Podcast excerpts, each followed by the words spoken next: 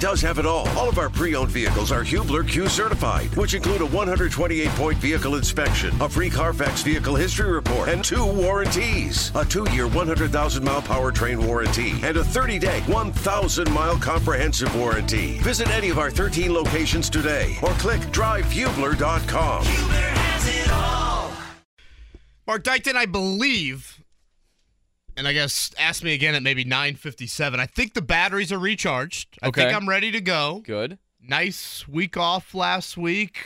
Uh, Tuesday, Wednesday, we're going to be at Grand Park because the chaos and the madness is about to begin as the Colts start training camp. And really, I think the sports calendar in this market starts to pick up again as training camp week is here. And obviously, uh, when you talk about the anticipation and the hope for the Colts' future moving forward, I would say there's a lot of evidence to point to that fans have some interest. So we will focus a ton on that today as we are 24 hours away from the Colts reporting to training camp. Good Monday morning to you. I'm Kevin Bowen, back from a week long vacation. Sam Fritz on the ones and twos. Mark, is Jake Query still en route from? Is he at one of those concerts? They have so many concerts at, at the these Iowa races. He might be. I don't know. Maybe maybe stopped at the Iowa State Fair if that's going on at this point. But yeah, Jake Query uh, spent the weekend in Iowa for IndyCar and uh, taking a little siesta for today. He'll be back tomorrow though when you guys are out at Colts camp for for the the, the players arriving. Correct. Yes. Tomorrow we'll also hear from Chris Ballard as well. And obviously, tons and tons of questions for the general manager of the Colts heading into a year seven that I think a lot of people certainly question if he deserves a year seven at the helm. And then Wednesday will be the first day of practice this week. Thursday, they are off. Friday, they are back to practice. Dude, have you seen the temperatures for this week? Oh yeah, God, just working out, walking to the car. yeah. You guys will have a you'll have a good sweat going. Maybe bring maybe treat it like carb day. Bring some like coolers and all that stuff. Yeah, Keep uh, yourself hydrated. Yeah, hey, you got a keg of Little Kings behind the bench here at uh, at Colts practice. This is is there a by the way is there a more useless app on your phone than the weather app? Oh, how do you mean? Just like I think it's the most inaccurate thing I've Yeah. ever seen in my life. I'll, I'll get reports like it's raining outside now. It's bright and sunny. I'm like, what the hell? And then the the the, the, uh, the now it's the uh, air quality index is what I always look at, and even that seems to be off lately. we got moderate on the air quality Oh, index for uh-oh. today at 56. Uh, temperatures for this week 89 today, 89 tomorrow, 94 Wednesday, 95 Thursday, and again 97 on Friday. Have fun. Uh, that is a sold out Colts practice. Uh, of their 13, Mark, already four of the 13 are sold out. Now, again, these are free practices. Correct. But as you know, um, you have claimed tickets to. uh, Are you going to both Bears practices? We have claimed tickets to both, so I believe the plan is to go to both. Okay, so We'll those are the see. joint sessions, August 16th and 17th. Those are two of these sold out days already. You go to Colts.com to um, claim your free tickets to Colts training camp practices. And then Friday and Saturday, right here out of the gate, both of those practices are sold out. So, again, this is stuff we can get into a little bit later today. But to me, Mark, it's just a bit of a reminder that the fan base, I think, has felt just an injection of life. Uh huh. And sure, you're a long ways away from getting to the light at the end of the tunnel, but for once, and I don't think we, we, we've said this at all in the last few years, you haven't seen light at the end of the tunnel. It's always been like, I hope that quarterback's got something left in the tank. That's a key four-letter word for a fan base that's been Yeah, seen some struggles. Is hope, and Hope. that's what you want. You want hope. You want ap- you don't want apathy. So if you got some hope, you've got something like okay, that could turn out. That could be nice. That's always good. I like your Elly De La Cruz shirt, by the way. So let's fa- uh, uh, let's rewind, I guess, to a week ago Friday. And I said to you and Jake driving in on that Friday, which was the first day back from the All-Star break. break, Uh-huh. for Major League Baseball. I said, guys, I'm really nervous. Mm-hmm. I, I'm I'm really nervous because this is when Major League Baseball season actually starts. No, I mean you just you just play games in April, May, June, Uh-huh. whatever.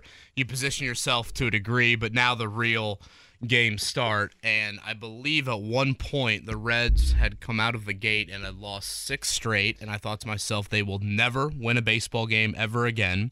You were on vacation, and we discussed whether or not you were going to come back, and they would have won a game since the All Star break. Basically, Did you play the owner audio? we should have. I wasn't on the ones and twos, otherwise I probably would have been hammering that thing. I, I your ability to resist walking the seven feet across the way to the board to get Sam Fritz's hands to play that audio shows a lot of restraint from you. so kudos to you for that. Mm-hmm, Thank you. Uh, now, Mark, I sit here after winning five straight, and I think the Reds are never going to lose again. Yeah. I and the huge series Oh, now. huge! Brewers and Reds in Milwaukee. I mean, battle for the one Reds half game back. Half game back, they are Pretty huge. two and eight on the year against the Milwaukee Brewers. So clearly that has been an issue for them this season. Uh, speaking of the Brewers, Joel A. Erickson is going to join us here at nine o'clock. A diehard Brewers fan. Obviously, we will preview Colts training camp with him.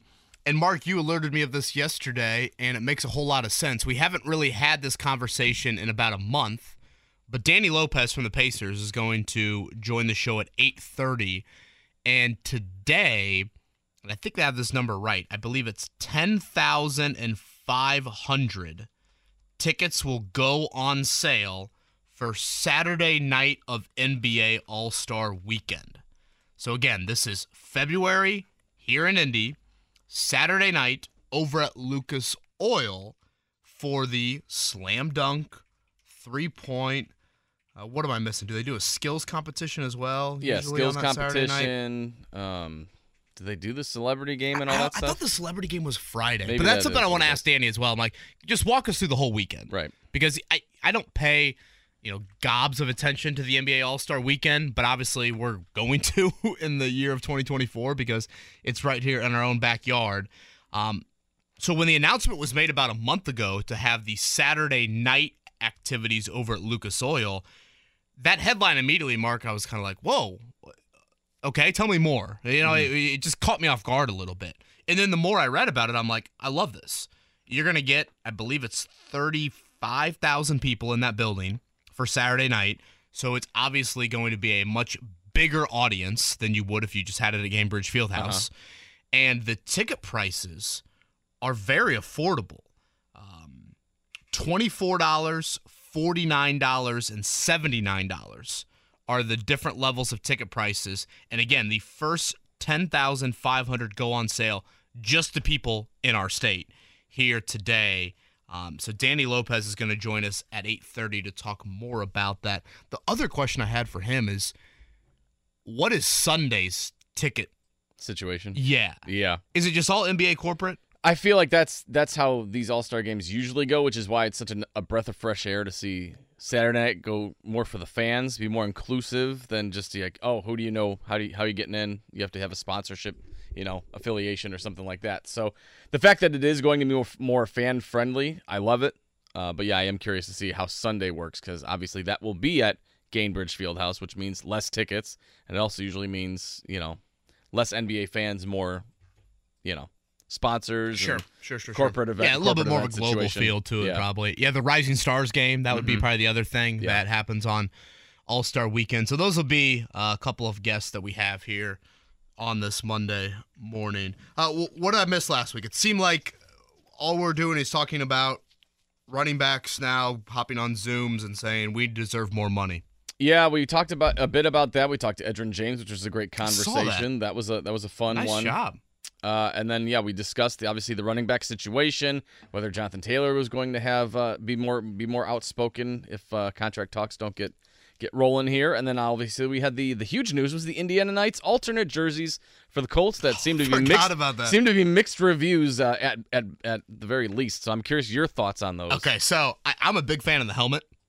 I do like the helmet, but Mark, I have to admit, the first thing that I thought when I saw this, I go, "Wait a minute, is that Alec Pierce and Rodney Thomas II marketing these jerseys? Mhm. Yeah, Were, odd they, choices. were they the only two in town that day? hey, you can do this. Did they text the 90 man roster and say, "Oh, uh, guys that were rookies last year, you drew the uh, you know short end of the straw here. You've got to come in and market these jerseys." I'm like, if you walked out to training camp tomorrow, I mean, I guess Alec Pierce is probably a little bit more notable, but Rodney Thomas had a really nice rookie season. Uh-huh. I wouldn't call him the top six or seven most marketable defensive player. Yeah, those are two interesting choices. Maybe they went in the weight room and were just like, "Hey, you two, come on, real quick, photo shoot." Okay.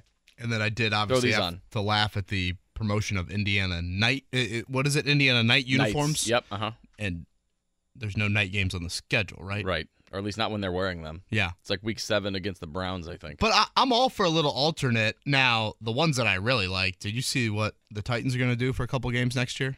I don't. Was it the Oilers or no? Not Yeah. The, oh, Yeah, yeah, I yeah, like. yeah. I'm a big fan of that. I also really like the Browns all whites. I thought those were pretty. pretty Yeah. sweet. I really liked what the Titans debut, or I guess not really debuted, um, but they put out last night for two games this year. They're going to go Oiler throwbacks. So think Yes, Warren. Warren Moon looking jerseys there. Those are so sweet. I love. I am a um, I'm a big fan of that. Is it Colts Browns? Is that the game that they're going to That's what I with the- believe is the situation. Okay. like week week seven, which I I'm pretty sure is the Browns. Yeah, I'll be honest. It was more of a what Alec Pearson, Rodney Thomas, more than anything, is what um, caught my eye. Shameless plug, and we will get into this a little bit later in the show. Just posted something to the website uh, early this morning, and it's I guess has turned into kind of an annual piece that I do the Monday of, of training camp week. 53 questions, Mark, on the Colts training camp. So obviously the number 53 comes from the 53 man cut that will, I guess, 53 man roster that is created once the preseason concludes. So there are tons and tons of Colts questions on my mind. I think on some of our listening audience's mind as well. And that is in written form up on the website. And uh, we'll get into some of those here. And these are of the more the they're ranked in most pertinent in your mind, or just just off the top of your head, just ranked. Maybe a little bit of pertinence near the top, uh, to be honest with you, just because I'm trying to attract a reader a little Uh-huh, bit earlier, and I don't know if, uh, you know, which undrafted free agent on Yeah. defense could make the team. I don't know if that's maybe question number one. I I found myself doing this exercise last night, Mark. Again, Chris Ballard's going to meet the media tomorrow. And I started to make a list of kind of questions for him, and I'm thinking to myself, this is probably the most questions I've had for him that I feel like these are like super relevant questions and not just like the general of give us injury updates or, you know, where do you think the great position battles are leading into camp? I'm Correct- like, correct me if I'm wrong. Last time he spoke was at the combine, or was it after the draft? Yeah, it would be drafts, and we didn't get that. You know, usually we um we have that eh, kind of like behind the scenes access with him post draft, where we go in there and he kind of shows us the draft pick, you know, video and and and film and why you know those selections were made, and okay, this is what Anthony Richardson and Juju Brents and Josh Downs, et cetera, et cetera. This is why we made those selections. So Ballard has been and I don't usually say this about him, but he's been a little bit under the radar here Yeah. for the past couple of months. I think he offers great access, and and again, I think when he answers questions, if you grade him on a GM scale, you get a lot more candor than you do um, the other uh, GMs in the league. But obviously, the Jonathan Taylor contract situation, the Michael Pittman contract situation, you know how he wants to see Richardson and Minshew reps divvied up here over the course of these 13 practices at Grand Park, Shaquille Leonard's health, you know, all of those things have a ton of relevance to the Colts starting training camp here. Uh, again, report day tomorrow morning. First practice is Wednesday. Do you expect Anthony Richardson to be there? Because he is still unsigned as one of the quarterbacks. Yeah, and, and if I'm not mistaken, I think there's several Colts draft picks that are not signed yet. I, I yeah, I, to me, deadline spur action, particularly in the um, this sort of situation where you know the new collective bargaining agreement a few years ago said, all right, we're going to put in a rookie wage scale. It's going to be pretty obvious of what pick. Basically, you're, you're slotted into a contract as pick number Yeah. four for Richardson. The one thing you can debate is a little bit of your signing bonus. Um, it is interesting that these that again, I think it's. I'd have to double check. I think it's like either the first three Colts picks or three of the first four picks that they've had or that they had back in April are still unsigned. Um, I assume, and I would hope that those would get done again by Wednesday morning. I do think something to note on that end, Mark, and this gets away from the rookie contracts and more on the possible Taylor and Pittman contract extensions. I went back and looked up, you know, when guys like Leonard signed his second contract, or Braden uh-huh. Smith, or Quenton Nelson, Nyheim Hines. Those are the four draft picks in the Ballard era that have already signed extensions with the team.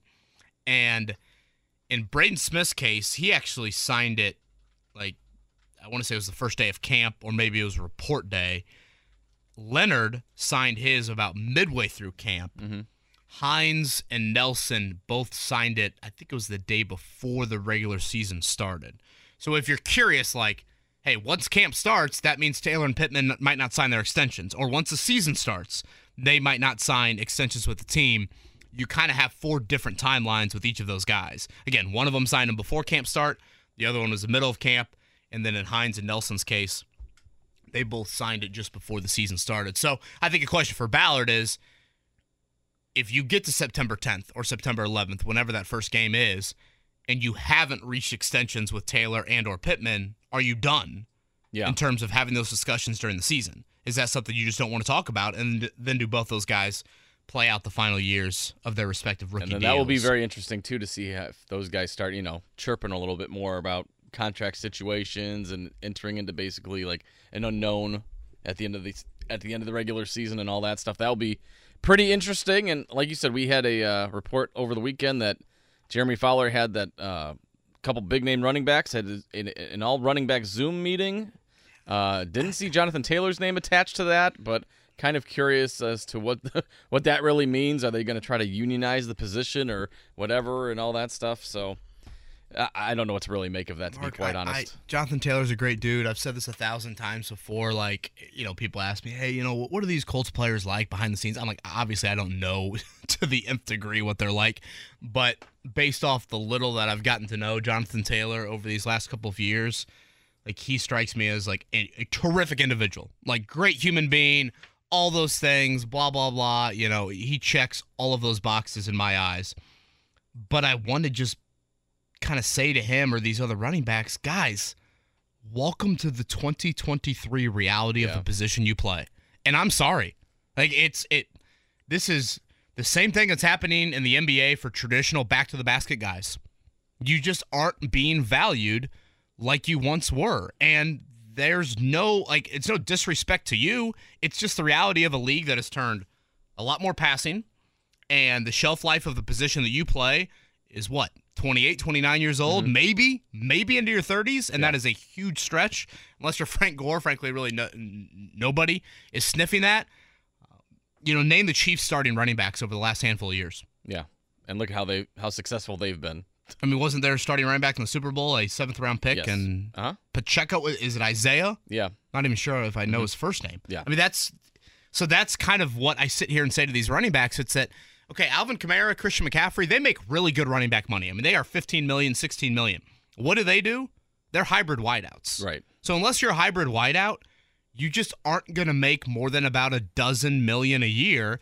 And that is still obviously a very notable number when you compare it to other NFL positions. It's probably not as notable, but I, I don't sit here and think I should be carrying the running back flag for that position. I mean, I think I've been pretty adamant. I know Jake feels a similar way. I wouldn't have drafted Taylor in the second round because you're having this debate three years into his career of how long he should be here mm-hmm. and what that contract should look like. If I'm drafting to do in the second round, I want him on the side of my building for eight to 10 years.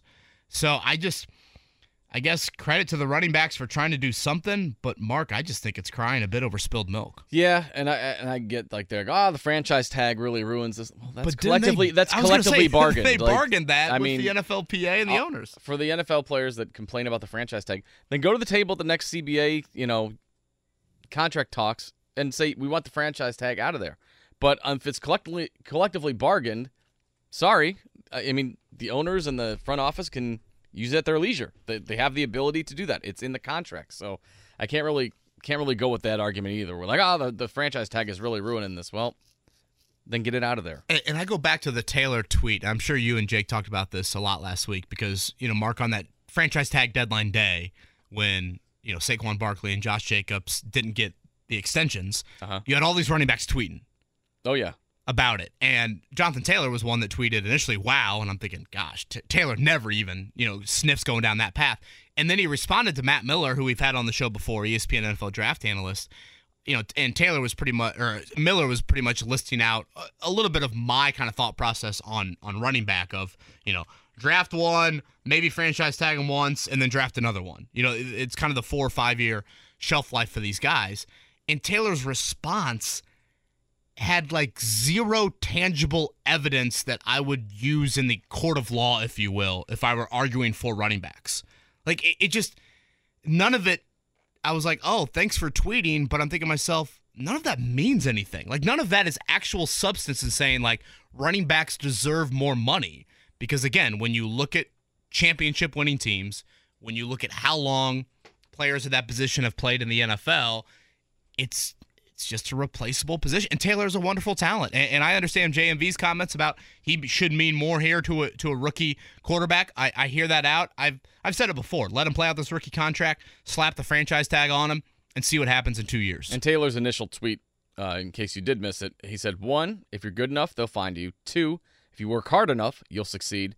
And then dot dot dot, if you succeed, dot dot dot. Three, you boost the organization, dot dot dot, and then dot dot dot. Doesn't matter, you're running back.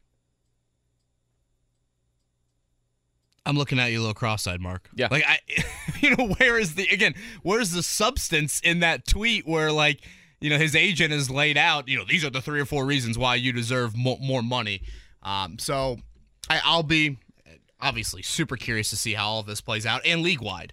Um, how this plays out, not only with Jonathan Taylor, but a little bit of Michael Pittman And- coming up. And, and we did have a couple guys on last day. week that, that did seem to think that Taylor will be an exception. He will be a running back that does get a second tr- contract from Chris Ballard. They like to give their their guys that they drafted second contracts. So uh, and I agree with that. I, I think at the end of the day, he's going to be a Colt long term. Yes. But And- but it- exactly what it looks like, how long, those are things I the think have. years, the guaranteed money, all that will be fascinating to watch. And that's one of the, obviously the huge storylines heading into training camp for the Indianapolis Colts. Uh, I lost a lot of money in the British Open. Did you? Did you see Brian Harman? I did see that. I, I, I stayed away from wagers uh, this this open, so I, I didn't touch it. I didn't lose any money. I didn't make any money, but I also didn't lose it, which is the most important thing. You know, it was way too boring for my liking how the tournament unfolded.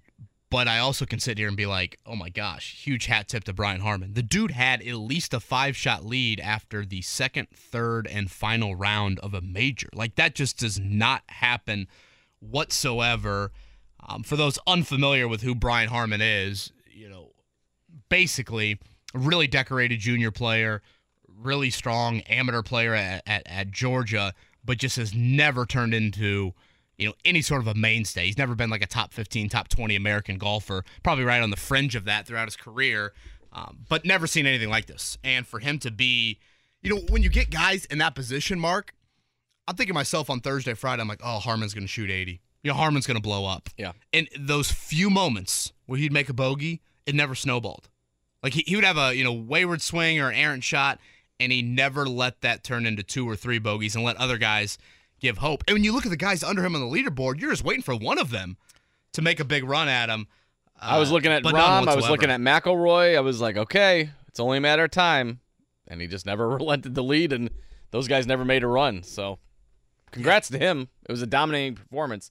Again, yeah, a, a bit too much of a lead for my liking. That kind of takes the drama out of the Sunday round, but And again, you got ugly what it is. weather. Yeah. And, you know, this guy that obviously doesn't play in that weather on a routine basis uh, and, and played like that. So the 36 year old Brian Harman gets the win from a local angle. I don't know if anyone was watching last night. You did have in the opposite PGA Tour event last night, Patrick Rodgers, Avon, Indiana native, going for his first PGA Tour win. Got a pretty unfortunate break in a playoff.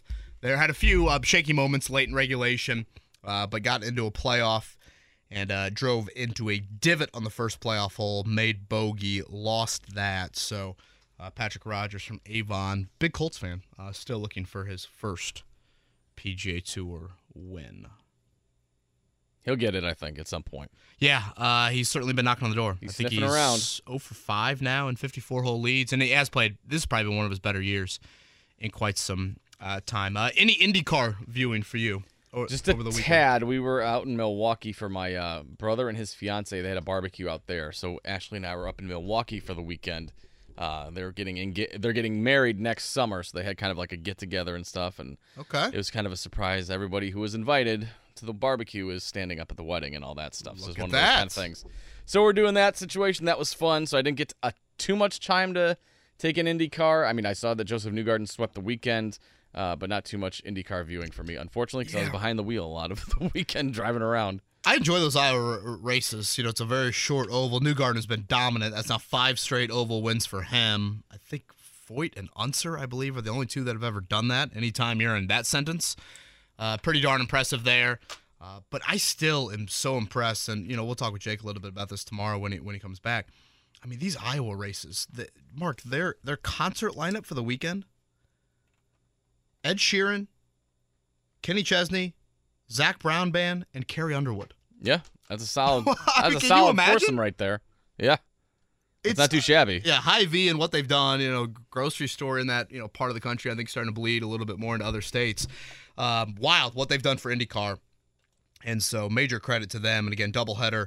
Josef Newgarden sweeps off. Alex Palou's lead still pretty strong with a handful of races left. Pillow had a big third place finish yesterday in the season series, and now a week off for IndyCar, Nashville, and Indy after that. Not a bad 2023 for Josef Newgarden, I would say. Yeah, uh, when the races are ovals, Mark, um, he seems to be the guy to strongly, strongly bet on. And one more oval left this year. They'll go to Gateway here coming up in a couple of weeks. Uh, before we hit a break here out of the open, Mark, I don't want to sneak this in. Um, you know, when you think about Indy radio and you know people you'd put on a kind of a legendary pedestal, I, I would say the character that is Donnie Baker would be pretty high on that list. And uh, sadly, Ron Sexton, who played that character on the Bob and Tom Show, passed away. I believe it was on Friday. I think they announced it on Saturday. And again, I know Jake can probably speak to this a little bit better, but I have pretty vivid memories of uh, one of my buddy's dads driving us to school back when we were I know, 14 or 15 years old. And every time Donnie Baker would call into Bob and Tom, he would turn up the radio a little bit louder. It was like that was the act he was waiting to hear.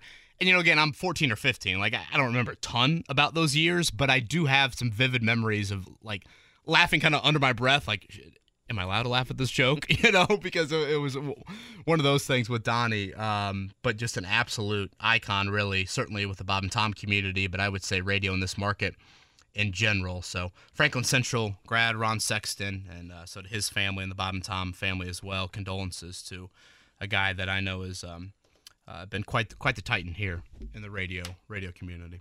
Couldn't say it better myself, but yeah, very sad to see. Uh, we'd heard wasn't doing great, but then obviously got the word over the weekend. It's like, oh boy. So yeah, a lot of a lot of fond memories with him. So uh, to him, his family, all our condolences here at Kevin and Query.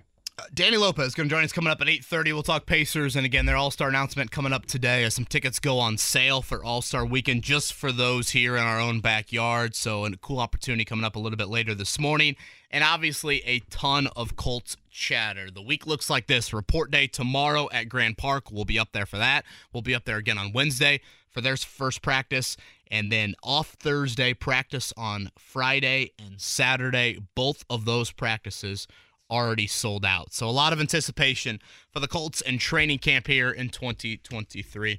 Good Monday morning to you. Jake Query is out. I am back. I am Kevin Bowen. Marc Dykton is with me. And Sam Fritz on the ones and twos. Thanks for tuning in to Kevin Query right here on 93.5, 107.5, The Fan.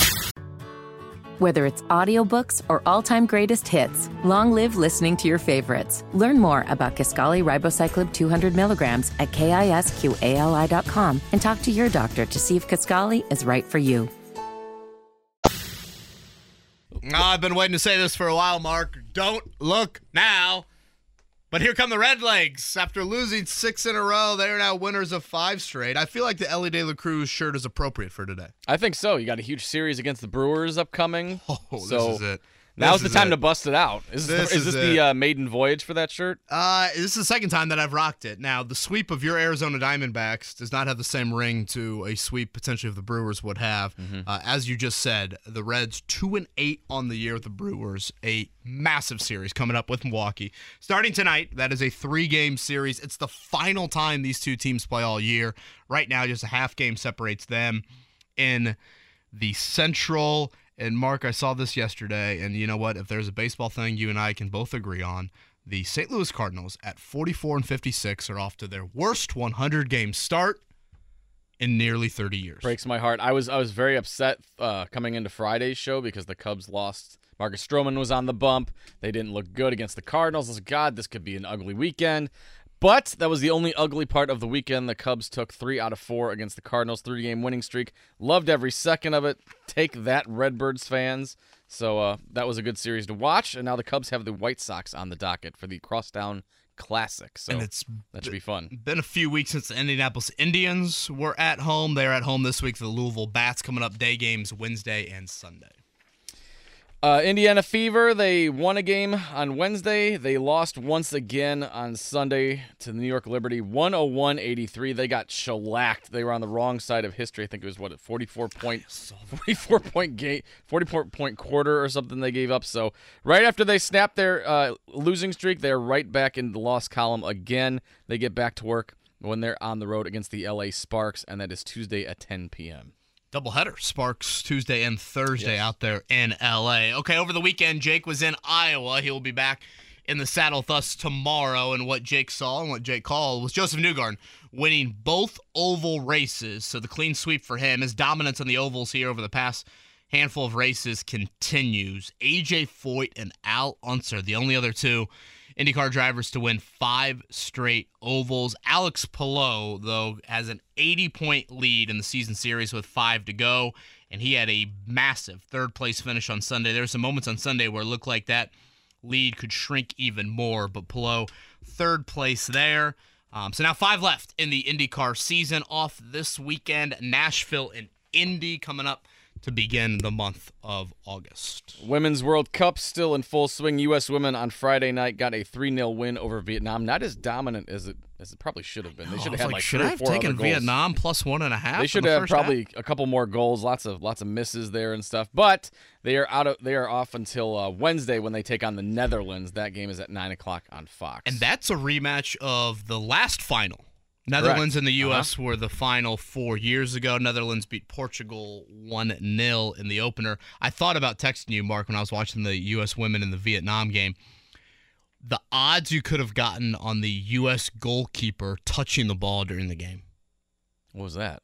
I, I, I was cur- I was maybe going to throw that out there. It's a bit of a de- degenerate bet. That sounds like a degenerate bet. But if I'm not mistaken, I believe the only time a Vietnam player kicked the ball to where the U.S. goalie had to actually touch the ball was in the final minute of the game. Uh huh. Or did you have odds? on No, no, I, I was thinking curious? about those odds. Oh. Can you imagine like taking that at the start of the game, being I like, the U.S. goalie is literally not going to touch the ball the entire game. The only time she did was like a defender for the U.S. would kick, Kick it back, to her. her, and it was like, oh yeah, she's on our team too. Might as well have her touch the ball. So yes, competition going to rise here for the Women's World Cup. Uh, all right, British Open over the weekend. We mentioned it in the opening segment. Brian Harman is the winner, his first ever major. Sam, cue up that audio. Um, this was Brian Harman after his round, I believe on Saturday. I think it was referencing a moment in Saturday's round when he had bogey two of the first four holes. And this was honestly me yelling at Brian Harman here in the state of Indiana. And this is what Brian Harman felt over there as the clear kind of enemy in the fans of the English. made the second bogey yesterday. A guy, uh, when I was passing him, he said, Harman, you don't have the stones for this. That helped. That was the, that was the motivation. Yeah, that helped a lot. I, he was a. Uh, anyway, that, that helped. I mean, it, it just helped snap me back in, like, you know, that I, I'm good enough to do this. I'm going to do this. I'm going to go through my process, and the next shot's going to be good. Marc, let me be clear. I did not want Brian Harman to win. Um, nothing against him. You know, the waggles kind of frustrate me a little bit there with his pre-shot routine and everything. But he he just he doesn't do a whole lot for me on the entertainment scale. But hearing that quote, I'm like, that's pretty darn cool. I mean, Yeah. this is a dude that you know you're in that arena. 95% of that crowd wants Tommy Fleetwood to win as the home you know hometown guy, if you will, 20 minutes away from from Hoylake. Brian Harman hasn't won a golf tournament in six years. He's really never sniffed a major, maybe one in his career. And you bogey two of the first four holes. It's raining. How are you going to respond? And, and a fan yells that, and now you got to think about it. Like, Yeah. I, that is pretty cool that Brian Harman heard that, handled that, and again, unlike really anybody else on that leaderboard, he was, I would say, the steadiest of anybody over the final 54 holes, and, and really one of the more dominant major championship performances you're going to see. Golfer probably used to hearing like a Baba Booey chant, not so much. You don't got the Mashed stones. potatoes! So that one probably resonates a lot more. We're like, I haven't heard that one before. So yeah, you get a little extra juice going, and you're like, all right, watch this. So Now, Jake would have reacted to that audio by doing the British accent Oh. of what it would have sounded like. Yeah, I, I won't- don't worry, I'm not doing that today. I was gonna. I mean, you're sitting in his chair. Did nope, you not want to? nope, it's not bleeding. No, the oils of the chair haven't bled into my skin yet. I did get nervous walking in studio this morning. You're like, I'm having trouble logging in. I'm like, oh no, I feel like I'm back with no, that was that was the new Twitter that is now called X apparently.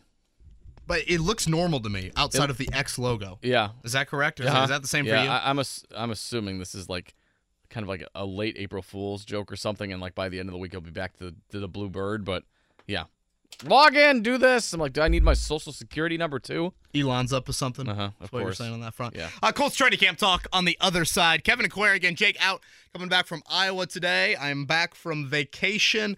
Colts training camp in earnest. We'll get a lot of news items tomorrow. First practice Wednesday. We'll chat about that on the other side. Kevin and Query right here on a beautiful Monday. Whether it's audiobooks or all-time greatest hits, long live listening to your favorites. Learn more about Kisqali Ribociclib 200 milligrams at kisqali.com and talk to your doctor to see if Kaskali is right for you. Kevin and Query on a Monday morning. I am Marc Dykton in for Jake Query as he's making his venture. I think he's back from Iowa. Maybe maybe he isn't. Who maybe he's taken maybe took in Carrie Underwood last Well, night. or I saw him. He took a picture of the uh, of the uh, sign. You know, welcome to Indiana. The very underwhelming sign. I forget what the actual caption is. So No. I, I do think he's back. I just think I think it's him and Boo on a personal day. Maybe. Yeah. Need, needs some extra- Reorganizing the cologne. Needs some extra cuddles. Oh, he did that last week too, and yeah, we've gotten to that debate as well. clean the litter box. Mm-hmm. These are what, what should I take a picture of next? My watch collection or my sunglasses collection? Like, you cannot sound more like a fifty-year-old single, like a guy, a guy dating Shannon but not married, no kids. Like that's uh, "Look, Shannon. What Yeah. can you stand here? I need to get a filter on my sunglass collection. Those things are very high on the Marc Dykton priority list with three girls Oh, under yeah. the age of six here. Oh yeah, Kevin Bowen though back from a week off, and he's got 53 questions heading into Colts training camp. The Colts report for camp tomorrow.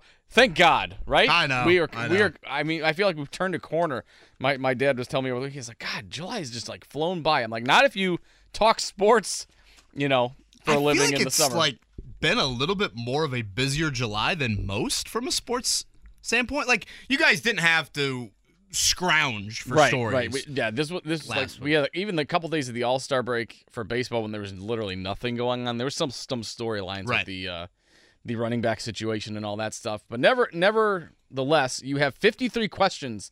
You said heading into Colts training camp, and I, I've perused a few. I've got Okay. some. I've got some notes here of ones that I agree with and ones I'd like you to expand And on. this is fresh more. on the website. So for those looking for a written view of this, this is uh, right now up on our website, 1075thefan.com. Just an annual thing I do leading into camp each year. 53 questions. Of course, the number 53 uh, relevant because you will cut your roster from 90 to 53 here at the end of the month. So this one, I'm curious. Uh, we're, we are not going to go into any particular order. These are just ones that I've marked down that I'm like, I'd like you to expand on it or get your opinion on it. This that. Uh, the Jonathan Taylor receive a contract extension. We have gotten word, and I think that he will get a contract extension with the Colts. I'm curious what your thoughts are, and if if that is the case, what does that look like as far as terms, guaranteed money? How do you see that working out? Is that going to be a more team friendly deal, or how is that going to work? Yeah, I, it's a great question. It's one that I don't have like strong conviction on an answer. I, I do probably side with your thought in that eventually the two will come to an agreement.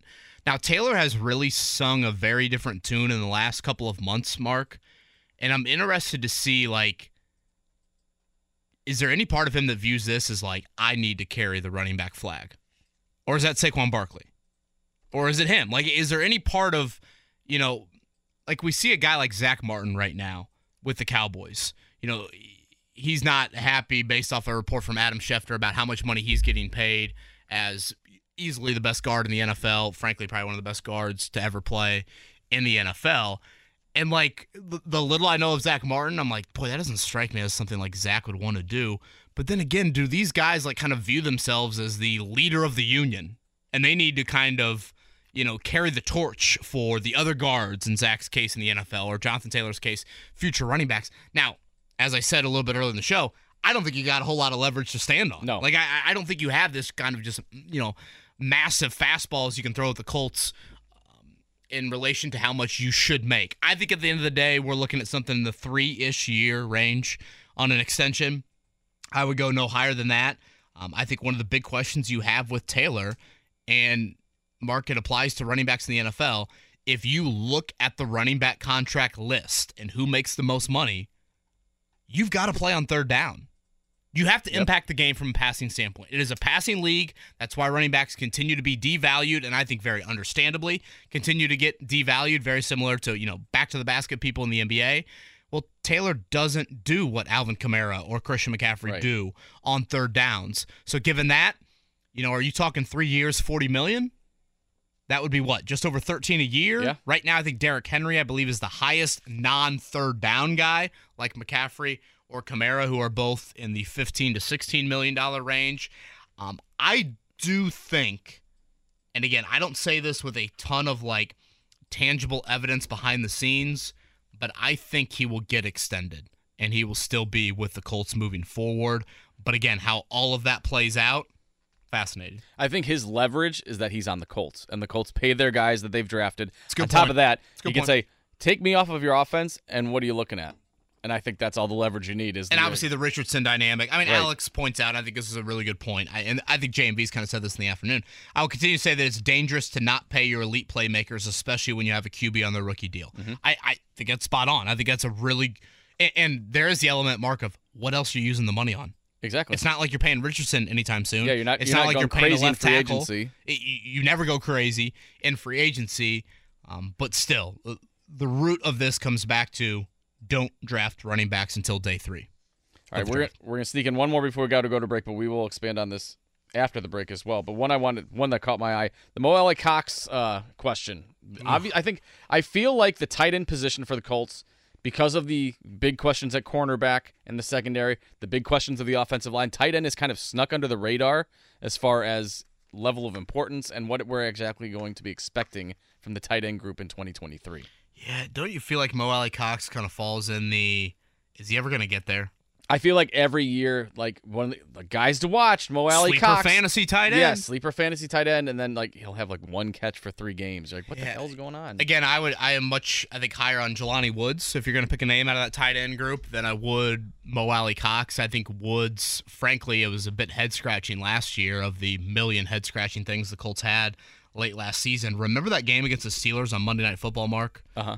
Jelani Woods had a big night, like yeah. eight for ninety or nine for ninety. Um, great night. And then the next two games, he played like less than twenty snaps in each. It's so just like- funny how that works to me all the time. I'm like, what?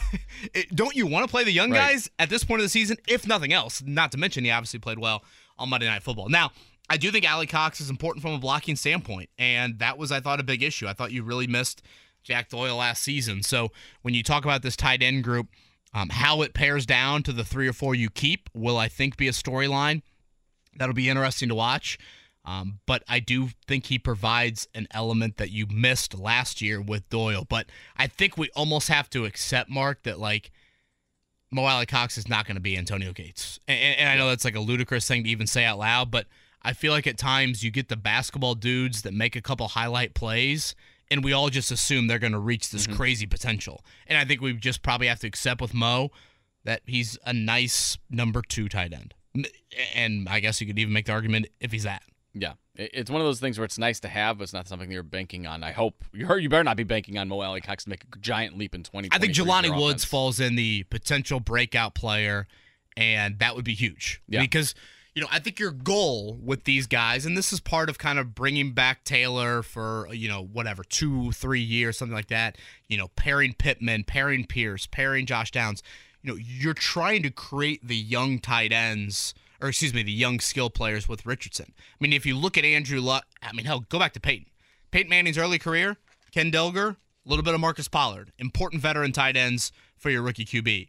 Andrew Luck didn't necessarily have the veteran tight ends, but he had Dwayne Allen, Coby Fleener, that bled into Jack Doyle. You know, he had those guys kind of growing with him. So that tight end position can, can be friendly. So I think it's important to try and find something for Richardson. Obviously, you hope Jelani Woods. And the other tight end name to, I think, at least keep an eye on, Mark, is Drew Ogletree. Remember last year during training camp, the six round pick out of Youngstown State? He had a really nice couple of weeks at Grand Park, tore his ACL. Um, he should be full go, though, when things get underway later this week. Um, he will be a name to keep an eye on. We'll continue the Colts camp conversation on the other side again. Uh, Pacers All Star Game related information coming up at 8:30. I know a lot of people have interest in this. Lucas Oil Stadium for the three point, the slam dunk, the skills competition. That Saturday night event of All Star Weekend coming up in February. Uh, 10,500 tickets go on sale a little bit later today. All these prices to me scream very manageable when you're talking about marquee event like the NBA All Star Weekend is. Uh, those go on sale coming up here to people in our own state a little bit later this morning. We'll get more information with Danny Lopez at 8:30 and Joel Erickson. Haven't had Joel on in a while. Colts camp preview. Uh, I'm going to toss that question at him, Mark, that we um, were, were speaking about a little bit in the opening segment of any concern over Anthony Richardson. I think it's uh, Juju Brents and Blake Freeland. Each mm-hmm. of those three rookies have not yet signed their rookie contract. I'm not overly concerned on it, but Joel's a little bit more plugged in on that stuff. So we'll chat with Joel about that coming up in the nine o'clock hour. Kevin and Query here on a Monday. Nice start to this week in Indy, 93.5, 107.5, The Fan.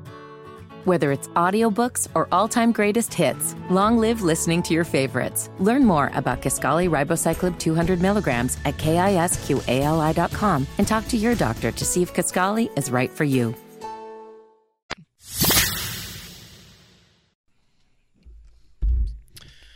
Good Monday morning to you. 8 o'clock hour here. Feels good to be back. Recharge the batteries a bit uh, Grand Park the next two days for the show. That'll be myself, Kevin Bowen, and Jake Query. Jake uh, using Jake a very rare vacation day uh-huh. for Jake. Yeah. He is uh, come back from Iowa, doubleheader, busy weekend for him. Uh, but we'll be up there report day on Tuesday, and again first practice for the Colts Wednesday of training camp. Marc Dykton with us from a co-hosting standpoint today. You know, Marc, the Colts had this announcement. I want to say over the weekend of three more uh, training camp practices have been sold out. And again, just to provide a little context around that, the Colts have 13 practices at Grand Park this year. Two of those will be the joint sessions with the Chicago Bears to round things out. Training camp practice is free and open to the public. Um, I don't know how much people realize how rare it is that NFL teams continue to go off site um, I think the stat is only seven of the 32 NFL teams now go away for camp. The Colts are one of those seven, of course. That is a number that has shrunk majorly in recent years, and not just necessarily a COVID related thing. That was trending in that direction even before COVID, but the Colts continue to go off site. Um, and again, tickets are free. It's a unbelievable viewing experience. Mm-hmm. I mean, I was talking to my sister in law over the weekend. She was like, Hey, do you think, you know, Teddy, who's our oldest nephew, do you think he would have fun at Colts training camp? I'm like, yes. I mean, great for kids. Oh yeah. Uh, you sit like picture a high school football game. You're you're closer to the action than you would be at a high school football game. I and mean, there's no track in between you and the stands. You know, players are very friendly, sign autographs afterwards. Um, so it's an awesome time to be able to see the Colts up close and personal. But Plus, Marc, that place is so expansive. You can do like throw the football, or there's tons of games. Yeah, or, they've got like a Colt City set yeah, up there's and all tons that. of stuff yeah. to keep your kids' attention and all mm-hmm. that stuff. It's always yeah. a great time. Yeah, yeah, yeah. Cheerleader pictures, blue, et cetera, mm-hmm. et cetera. Yep. All, all that uh, alumni players, I'm sure there, all that stuff. But I, I don't remember in the, I guess now almost what a dozen training camps that that I've been to and, and covered. I never recall sitting here 24 hours from report day and already four practices are sold out. Yeah. And obviously, you've got the two Bears ones, which, you know, you are a guy that falls into the camp of big Bears fan. Uh-huh. If it was probably the Lions, you wouldn't, you know, be there. We usually try to we usually try to get out to at least one. So we have done the joint practices. I think it was like the Browns a couple okay, of years, Browns, and the yeah. Ravens or something. But yeah, we we do try to make it out to at least one with the family. The the kids like having fun, so we do make it. And it just so happened that the Bears were the joint practices. So I was like, why don't we try to double down on this this year? So we did and you look at Friday and Saturday, those are two of the other practices that are already sold out. Marc, it's 95 and 97 oh, yeah. those two days. Like, and what I think this is, and we'll see, you obviously have to show yourself as a product on the field, but I do think this is fans rallying around this kind of hope and again injection of life is kind of the phrase I've used with the Richardson draft selection of I mean, Marc, think about last time we watched the Colts play football. They had just ended the year with a dude that they took off TV to be their head coach, mm-hmm. a quarterback that couldn't throw the ball down the field like, what, 10 yards, 15 yards with any effectiveness. And now it's like, okay, you've gotten modern, you've gotten a little bit more serious, and you've tried to create real hope. Rick Carlisle had a great comment, I thought, a few weeks ago in relation to Tyrese Halliburton that I think applies to the Colts. Carlisle mentioned how, and like very honest, how dark of a place the Pacers were in as a franchise just a few years ago. Of like no real direction, they weren't modern at all. Where are we going, and, how are we going to get there? Now, I would argue in the NBA it's more difficult to find that because you have to hit on the draft pick or pull off a trade. And in the Pacers' case, they pulled off a trade, and all of a sudden they've now created this energy to where you know Tyrese Halliburton's hosting these basketball camps, and you know kids are you know oh, thousands yeah. of kids are, are are showing up to that. Whereas in the Colts case, it's like you just went through one of the I don't think it's hyperbole to say at all. You just went through one of the darker seasons this franchise has had in quite some time. Now it's a credit to the franchise that they haven't had many seasons like that. And now it's like, all right, they've got a map in their hand now, finally, and there's light at the end of the tunnel. Like that that's what they have now done by going down this path with the Shane Steichen, with an Anthony Richardson. Again, we're still a long ways away from finding the light at the end of the tunnel, but the fact that they have even attempted to do that, I think is beyond refreshing, absolutely needed. And now we'll see how it all unfolds. But I think some of that is why you see Marc this fan interest Yeah. here in this year's Yeah, camp. if it could it could very well be like the Anthony Richardson effect, where where if he's not on the team, maybe those practices aren't sold out. Maybe people like we're doing this again with like the veteran quarterback, like going to the well again and all that stuff. But maybe they fans have finally seen like okay, they've accepted that they're not going anywhere with the process that they've gone through the last couple years. Now here's a new direction. They're pushing a new Shane Steichen as a head coach who's an offensive mind. You've got Anthony Richardson who can do a lot of things that most quarterbacks that the Colts have had under center the last couple years can't do. He can roll out of the pocket and do all that stuff. So I think there is a lot of interest and excitement of what could possibly be. And you're seeing the effects with these sold out training camp practices that people are intrigued. They want to see what could be on, in store for 2023 and beyond. you know, you aren't trying to resurrect a QB for a third straight Right. year, which it's obviously hindsight's 2020, but it was a bit asinine by Chris Ballard to think that he could resurrect th- th- three different Yeah. types of QBs. You know, that just doesn't happen in the NFL. I mean, these guys just Brady and Manning are, are in a different class. And, and again, obviously their shelf lives in those second stops didn't last very long. But like, what is a great resurrection story at quarterback in the NFL? Is, is it Ryan Tannehill? Yeah, and even that is that You considered know, a great resurrection? you you could obviously make a strong argument there. So yeah, we obviously have to be upfront about expectations with the Colts, but now you don't have this like depreciating asset at quarterback. You would now have said, all right, we've gotten away from the question of what does he have left in the tank, and it's okay. You have a potential quarterback who can stress defenses. The Colts haven't had a quarterback who I think has stressed. Honestly, they probably had a quarterback that has stressed fans more than defenses here recently, and. You know, in years past, it was you got to hit you know 15 singles to score three runs. Now it's a little bit more of a big play potential, and if you can develop and support, you potentially have something for you know upwards the next decade. Well, the QB talk is a perfect segue to get back into your list of 53 questions heading into Colts camp. I'll start with the one that's right at the top of the list. How will quarterback reps be divided up? I think that's an excellent question. I think that's one of the big storylines heading into this Colts training camp. How much are they willing to start Gardner Minshew? He's currently at the top of the depth chart as number one. That also helps that Anthony Richardson has not signed his rookie contract yet. But how much reps does Anthony does Gardner Minshew get? And then when he does sign, how much are they willing to put Anthony Richardson? How much are they willing to put on his plate in his rookie season? How many reps is he going to get in preseason? I think you need to give him a lot of reps in the preseason games. See what the kid can do. Let him see a bunch of different looks from opposing defenses and go from there. But I'm curious your thoughts. You know, Marc, I'm going to circle these dates on the calendar, okay? August 1st and August 3rd. So that would be next Tuesday and Thursday. Mm-hmm. Those two practice days for me will be days of the Colts finally showing their hand in in regards to that question. I still think we'll get a Minshew Richardson split largely here early on. I would venture to guess Minshew would continue to be that initial starter. You know, when we go out there on Wednesday, we go out there on Friday, we go out there Saturday night for the first couple practices. But when you get into next week, next week you practice Monday and then again Tuesday the, the first, Thursday the third. You also practice next weekend, the fifth and the sixth. Night practice on the fifth, sixth uh, is the Sunday is an afternoon practice. I mean, Marc, when you get to next weekend, you're a week out from the- first preseason Yeah. game. And remember, you only have three preseason games. The NFL changed that a couple years ago. And if you follow past precedent with how teams have handled joint practices leading into preseason games, you're going to those Bears joint practices August 16th and 17th. Marc, you're going to see more starter versus starter action in those two joint practices than the fans will inside of Lucas Oil Stadium on August 19th, the only home preseason game the Colts have all year long. So when they get to midweek next week, that's where I'm kind of like, all right, if you're going to commit to one or the other, if you're going to scale back playing time in the preseason games, which again, I don't know if that is the exact answer the Colts are going to have. Maybe Shane Steichen's different. Maybe he'll look at Richardson and view it in a different light. Maybe he'll look at Minshew and say he's with a new team. Uh, a lot of his pass catchers were banged up during the spring. If he's going to be our starter, then he needs to have reps. Uh, that is when I think the Colts are going to show their hand a little bit.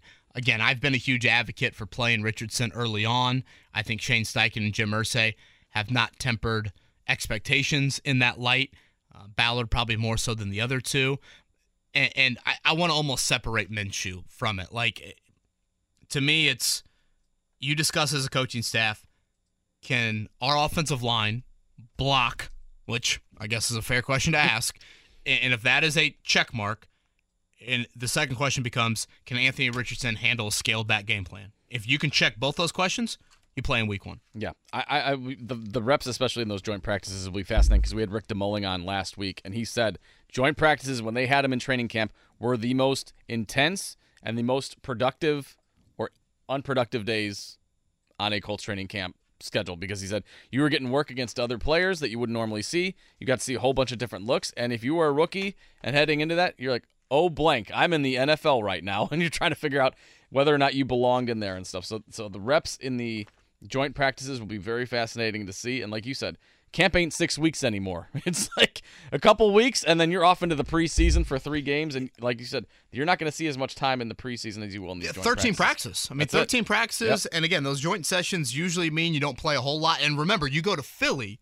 Yep. For the final preseason game, and you have a joint practice two days before that. So very curious to see how they they handle that. And and as much as I again want and think that Richardson should play week one, I, I still am not like I don't have this great confidence that the Colts will follow through on that. We will see how it plays out, but I'm not sitting here right now being like he 1,000% is going to be the week one starter. When we when we get to the preseason, I'll be very curious to see if he plays like a full quarter or a half or how, how they're actually going to divvy that up. That that will be very interesting to me as well. Another one that's very interesting to me on your list of 53 questions heading into Colts camp, Kev. How high is the urgency to sign a veteran cornerback? Now, obviously, with the irate Isaiah Rodgers suspension and release, uh, there's a lot more pressure on Kenny Moore and company to step up in the secondary. We discussed this last week. I think it's a big issue uh, because you look at the schedule, you're like, oh, wow, this is actually pretty doable. But if you go through the list of wide receivers that are coming to the Colts on basically a week in and week out basis, that group is going to be tested early and often throughout the 2023 season. I mean, you've got Ja'Marr Chase, Davante Adams, Tee Higgins, Juju Smith-Schuster, Calvin Ridley, Odell Beckham Jr., Cooper Kupp, DeAndre Hopkins. Those are all on the list. Like those are some big name wide receivers and groups coming in on a week in week out basis for the Colts. Should we get a Calvin Ridley Isaiah Rodgers money line bet on the Colts Jags game? Oh, can we? Are we? Is, that's allowed for us? Is that is that too soon on that? No, I think that's okay.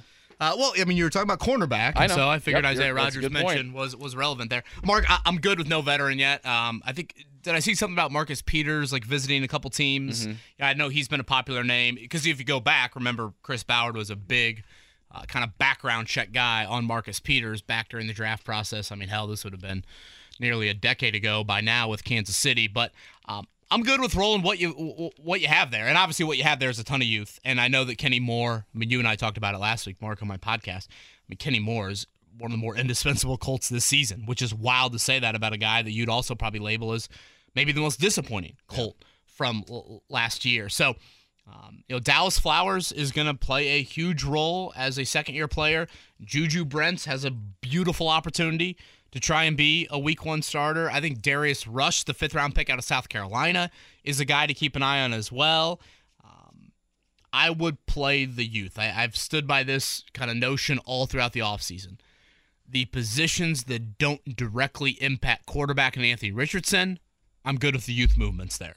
I was told in the break, by the way, that Juju Brents, though he's unsigned now, might not be too long until that deal is made official. So okay, yeah, and keep that your keep your ears out. That could be something that could be coming in the next couple of hours or later today, but sounds like he his deal may be may be finalized. And that goes back to our earlier question we had of it's him, Richardson, and Blake Freeland. Those Mm-hmm. are the three rookies still left unsigned. I know a lot of Colts fans probably recall, and certainly Jake does from his days, you know, covering the team a little bit more on an in-depth basis. You know, you, you used to have these rookie holdouts that would like bleed Oh, yeah. into the start of camp, and it was awkward and messy and just. I mean, talk about an awful first impression. Well, you know, you go back to the collective um, collective bargaining agreement and you know the NFLPA and the owners decided all right let's just get a rookie wage scale in here to make this a little bit more easy of a process now there is some signing bonuses and stuff that you still have to sift through but uh, my expectation again is you know come Wednesday morning each of those three guys are going to be out there Oh yeah, I, I would expect so. I mean, usually the only thing that's hanging up at this point is either guaranteed money or like offset language, as far as like if you reach this threshold, then so and so bonuses get applied and all that stuff. So I would be shocked if we get to Wednesday and Anthony Richardson has not signed on the dotted line as far as his rookie contract is concerned. I can't believe it's going to be 97 degrees on Friday You better, like I said, you better hydrate, my friend. now we're out at the state fair on Friday I know. before Colts camp right first day of, of the state fair and Yeah. you said a four pack that we're giving away for the pop quiz Four pack of tickets to the Indiana State Fair all week long once again. So we'll have that in the pop quiz at 9:30. But yeah, you guys you guys have got a busy week. A lot of remotes this week. So uh, Tuesday, Wednesday at Colts camp, Thursday at the State Fair, Friday back at Colts camp, I believe is the schedule. And so Colts camp on Wednesday. I'm trying to look at the schedule right now. Their first practice is at 10 a.m. Colts City opens up at 9. So I think that is gates open at 9 uh, for that. So, you know, usually we're down there in one of the end zones. Come by, say hi. We uh, obviously enjoy interacting. We don't do this a whole, whole lot. Um, and we're Don't, going to be don't out- have Jake do any impressions by the Hey Jake, do the British one. No. No, thank you. I mean, the fact that I got what I got the email late last week. Jake will be out on Monday, the day that we've had to recap a little bit of the British Open. I can't think of a better day for him to be out. You kind of were thanking your lucky stars. I thought I was seeing things. You got that email. You're like, oh wow, I, I vacation still bleeds into the workday. I'm like, I'm gonna screenshot this, and you know, if I've had a couple of you know day drinks today, I want to make sure that I you know read this correctly here. Uh, once all that clears up. So yes, Jake will be back, of course, tomorrow on that end. Anything else on your list that you want to get into? Obviously, there's the Shaq Leonard and linebacker situation going forward with just his unknown health situation and all that. Was there anything else on your list that you wanted to hit on here? I I think you always get into the position battles, Marc, and you know how that evolves throughout camp. Obviously, Richardson and Minshew is one that is a dominant storyline. You know, I, I think for the second straight year, we're about ready to walk into training camp, and I'm looking at the offensive line competition, and I'm like, where is it? Uh huh.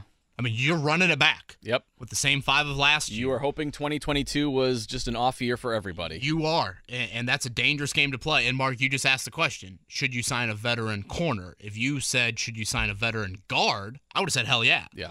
You know, because again, those are the positions for me that directly impact Richardson more than some of that youth on the other side of the ball. So I think once you get out of the Taylor Pittman extension debates, you know, Leonard's health situation certainly is a topic that will be huge tomorrow. I mean, we're going to find out tomorrow if he opens up on the physically una- unable to perform list or not to start camp. Uh, once you get, I think, past those things, you know, you do have some position battles, potentially right guard, uh, certainly in the secondary at cornerback. That would fall into play there. And it's not necessarily a position battle, but what is the role for a guy like EJ Speed? And a lot of that is Shaquille Leonard dependent, but I do think Speed's a guy that has shown some intrigue in years past. What exactly um, things look like for him this season next to Zaire Franklin is a big storyline. Coming up in a few, we're going to get a little bit more on the Pacers All Star Weekend. Again, coming up in February, Saturday night of All Star Weekend will be over at Lucas Oil Stadium. So think uh, dunk contest, three point shootout. Last year, what? Halliburton and Hield? Yeah. Three point. So Uh-huh. you could get Halliburton and Hield in the three point. Obi Toppin, former slam dunk champ, Mm-hmm. you could certainly get in the slam dunk contest. So you have a lot of Pacers flavor to that night. Um, it's going to be, I think, 30, maybe 35,000 fans inside of Lucas Oil Stadium for that. That is a much different feel and atmosphere than Saturday night of All Star Weekend typically has been. Typically, they just have those events in the same NBA arena that you play the game in on Sunday. We know the game Sunday will be over at Gainbridge Fieldhouse, but again, Saturday night over at Lucas Oil. And coming up later this morning, uh, 10,500 tickets will go on sale. I believe all the prices to these uh, tickets are under $100, different price ranges like 29, 40 something, 70 something. You're talking about NBA All Star Weekend. Those are extremely manageable when you compare them to other events of this magnitude. So, Danny Lopez from the Pacers going to join us to chat a little bit about that here in a few. Curious again, to see if if the All Star Saturday night is kind of like a test bubble for like what they do for future All Star games. Maybe they'll go to Yeah, bigger it's a good stadiums going forward. Yeah, you know, obviously when you're in Dallas, for example, you Yeah. Mm-hmm. play in Jerry's World, and then you know uh, you play the game and where the Mavericks play on Sunday. Um, so again, we'll chat with Danny Lopez coming up at 8:30 about that from the Pacers. Joel A. Erickson training camp preview at nine. A lot to get to though here on the morning checkdown.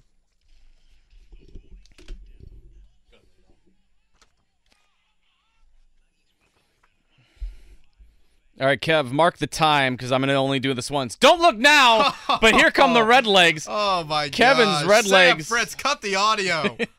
Kevin's red legs. That's a day sweep, maker. That's a, that's a week maker. For Sweep, me. sweep my Diamondbacks. My Diamondbacks are tailing off in this second half. My goodness.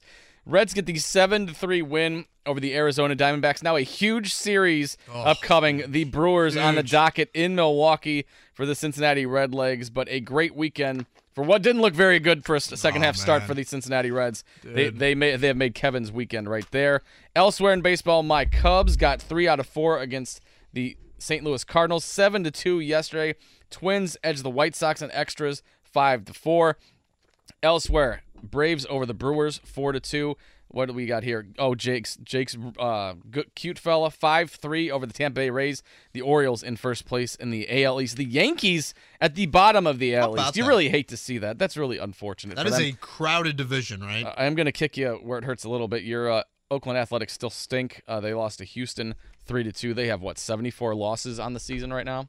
Do they have anybody to sell here in the next week, or are they so bad? They Maybe can't the one all the one all star game All Star game player that they were gifted on the roster, which we got to get rid of that. You can't have every team represented. Like what the hell? The A's have an, a representative on. Like if you have a contract that says if you make the All Star game and you're one of the guys that got bumped for the A's to get a representative, That get the hell fair. out of here. That is fair. Uh, huge for the Reds, as you said, Marc. Three game series of the Brewers. They are two and eight against Milwaukee on the year, and this is the final time these two teams are going to meet this season. So, Let's get a prediction here. What do you what do you think's Apps, happening uh, Reds take two or three? Ooh, ooh, in Milwaukee. ooh. Joel A. Erickson, diehard Brewers fan, coming up here in a half hour. We should maybe have a wager between you two, heading into Colts camp. Maybe. I think I, I think I like that idea here. Uh, IndyCar over the weekend. Josef Newgarden. That would have been a pretty good wager. He sweeps both oval races in Iowa. Again, a really cool weekend that they have uh, had here. The partnership with Hy-Vee seems to be tremendous. Concerts with Zac Brown Band, Kenny Chesney. I saw Ed Sheeran waving the green flag. Carrie Underwood. Uh, great work by uh, IndyCar and certainly the Hy-Vee group there uh, with the Iowa Oval. Uh, Newgarden is now second, or stays in second, I should say, of the season series standings. He does trim the massive Alex Palou lead down to 80 points, so still doable, very unlikely, but uh, Palou finished third yesterday. That was an important finish for him.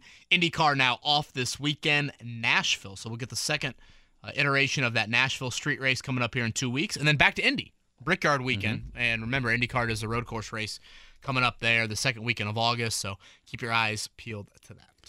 Game after snapping their seven game losing streak, the Fever are right back in the loss column. They fell to the New York Liberty 101 83 yesterday. Not great. 6 and 15 on the season. Now back to back games against the LA Sparks starting on Tuesday night. Uh, British Open from over the weekend. Brian Harman gets it done. The 36 year old Georgia product hadn't won since 2017. Pretty much has been like a very average to slightly above average American golfer in his career, uh, but never won a major, never really kind of sniffed being in serious contention outside of one U.S. Open for winning a major.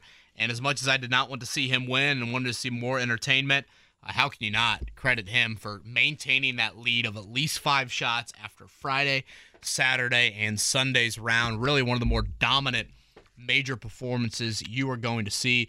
Uh, he didn't give up uh, in terms of giving up that lead to create a little bit of you know pressure packed moments on Sunday, and no one made a real run at him at all. So Brian Harman is your major winner there in the British Open. Coming up next, Danny Lopez, VP of External Relations and Corporate Communications with the Pacers, an all-around good guy. Going to join us at. 8:30. Good He's dude. got some All-Star game information for us. Danny Lopez of the Pacers coming up next. It's Kevin and Query on this Monday morning, 93.5 and 107.5 The Fan.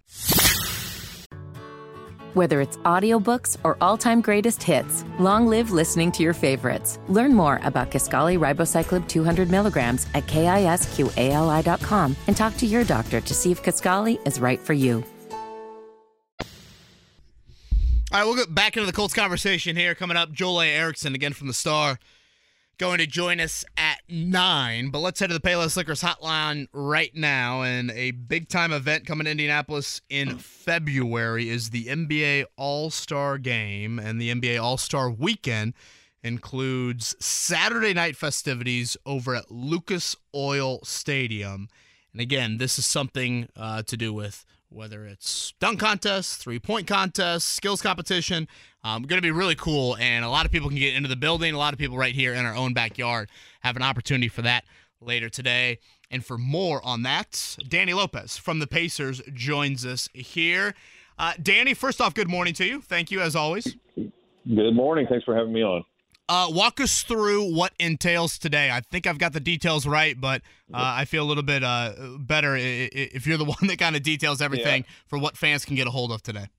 Yeah, it's, it's an exciting day because we're going on sale at, at two o'clock uh, this afternoon for uh, for that first batch of, of tickets to All Star Saturday Night. I mean, if if you uh, if you're like me and you grew up in the '80s, All Star Saturday Night, that dunk contest, three three point contest. I mean, that's that's really some of the most memorable moments, I guess, from from All Star. It's kind of what everybody takes away.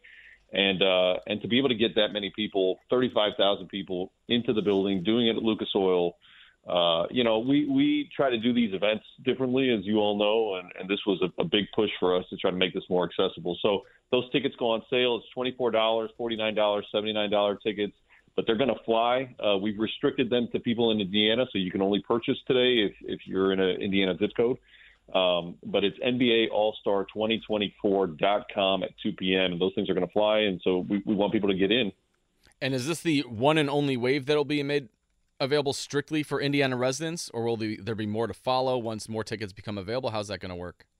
I mean, so for Indiana residents strictly, yeah, the NBA hasn't said yet what they're going to do, how they're going to put all the rest of them on sale, and a lot of that will be through NBA experiences or NBA packages. So if you want to get in, you want to make sure you're in the building. This is the chance. So uh, 2 p.m. today. Okay, and give us that website one more time, Danny. It's NBA All Star 2024.com. Got it. NBA All Star 2024.com. Again, 2 p.m. today. 10,500 tickets available. Those price ranges, um, boy, when you consider the 2023 market, extremely affordable. Again, this is for Saturday night of All Star weekend. Um, this might be a more of an NBA related question, but do we know yet how the tickets will be divided up for Sunday of the actual All Star game, which is over at Gainbridge Fieldhouse? We don't. We're working through all that. The league is working through all that. We won't know that for some time. Uh, so, you know, I mean, I think we've got we've got several months. Obviously, there's going to be several months of announcements. We'll be making announcements around, you know, where things are going to go and where all the events will be held. We know that the All Star Game itself will be at Gainbridge, and, and now, of course, we know that uh, Saturday night will be at Lucas Oil. But all those those details are going to be coming together. I mean, the thing that we want to make sure that people understand, and we we just hit on this every chance we get, is whether or not you're coming to Saturday night or you're coming to Sunday's game or anything else. Uh, there'll be an HBCU game. There's a rookie game. There's the celebrity game. There's all these opportunities, and then of course you've got Fan Fest that's happening downtown, and you you just have a ton with All Star, a ton of pop up retail. We'll have DJs. We'll have all kinds of things going on downtown uh, for people to to enjoy. So we want to make sure people understand they can come downtown, enjoy the festivities, whether or not you're coming out to one of the games.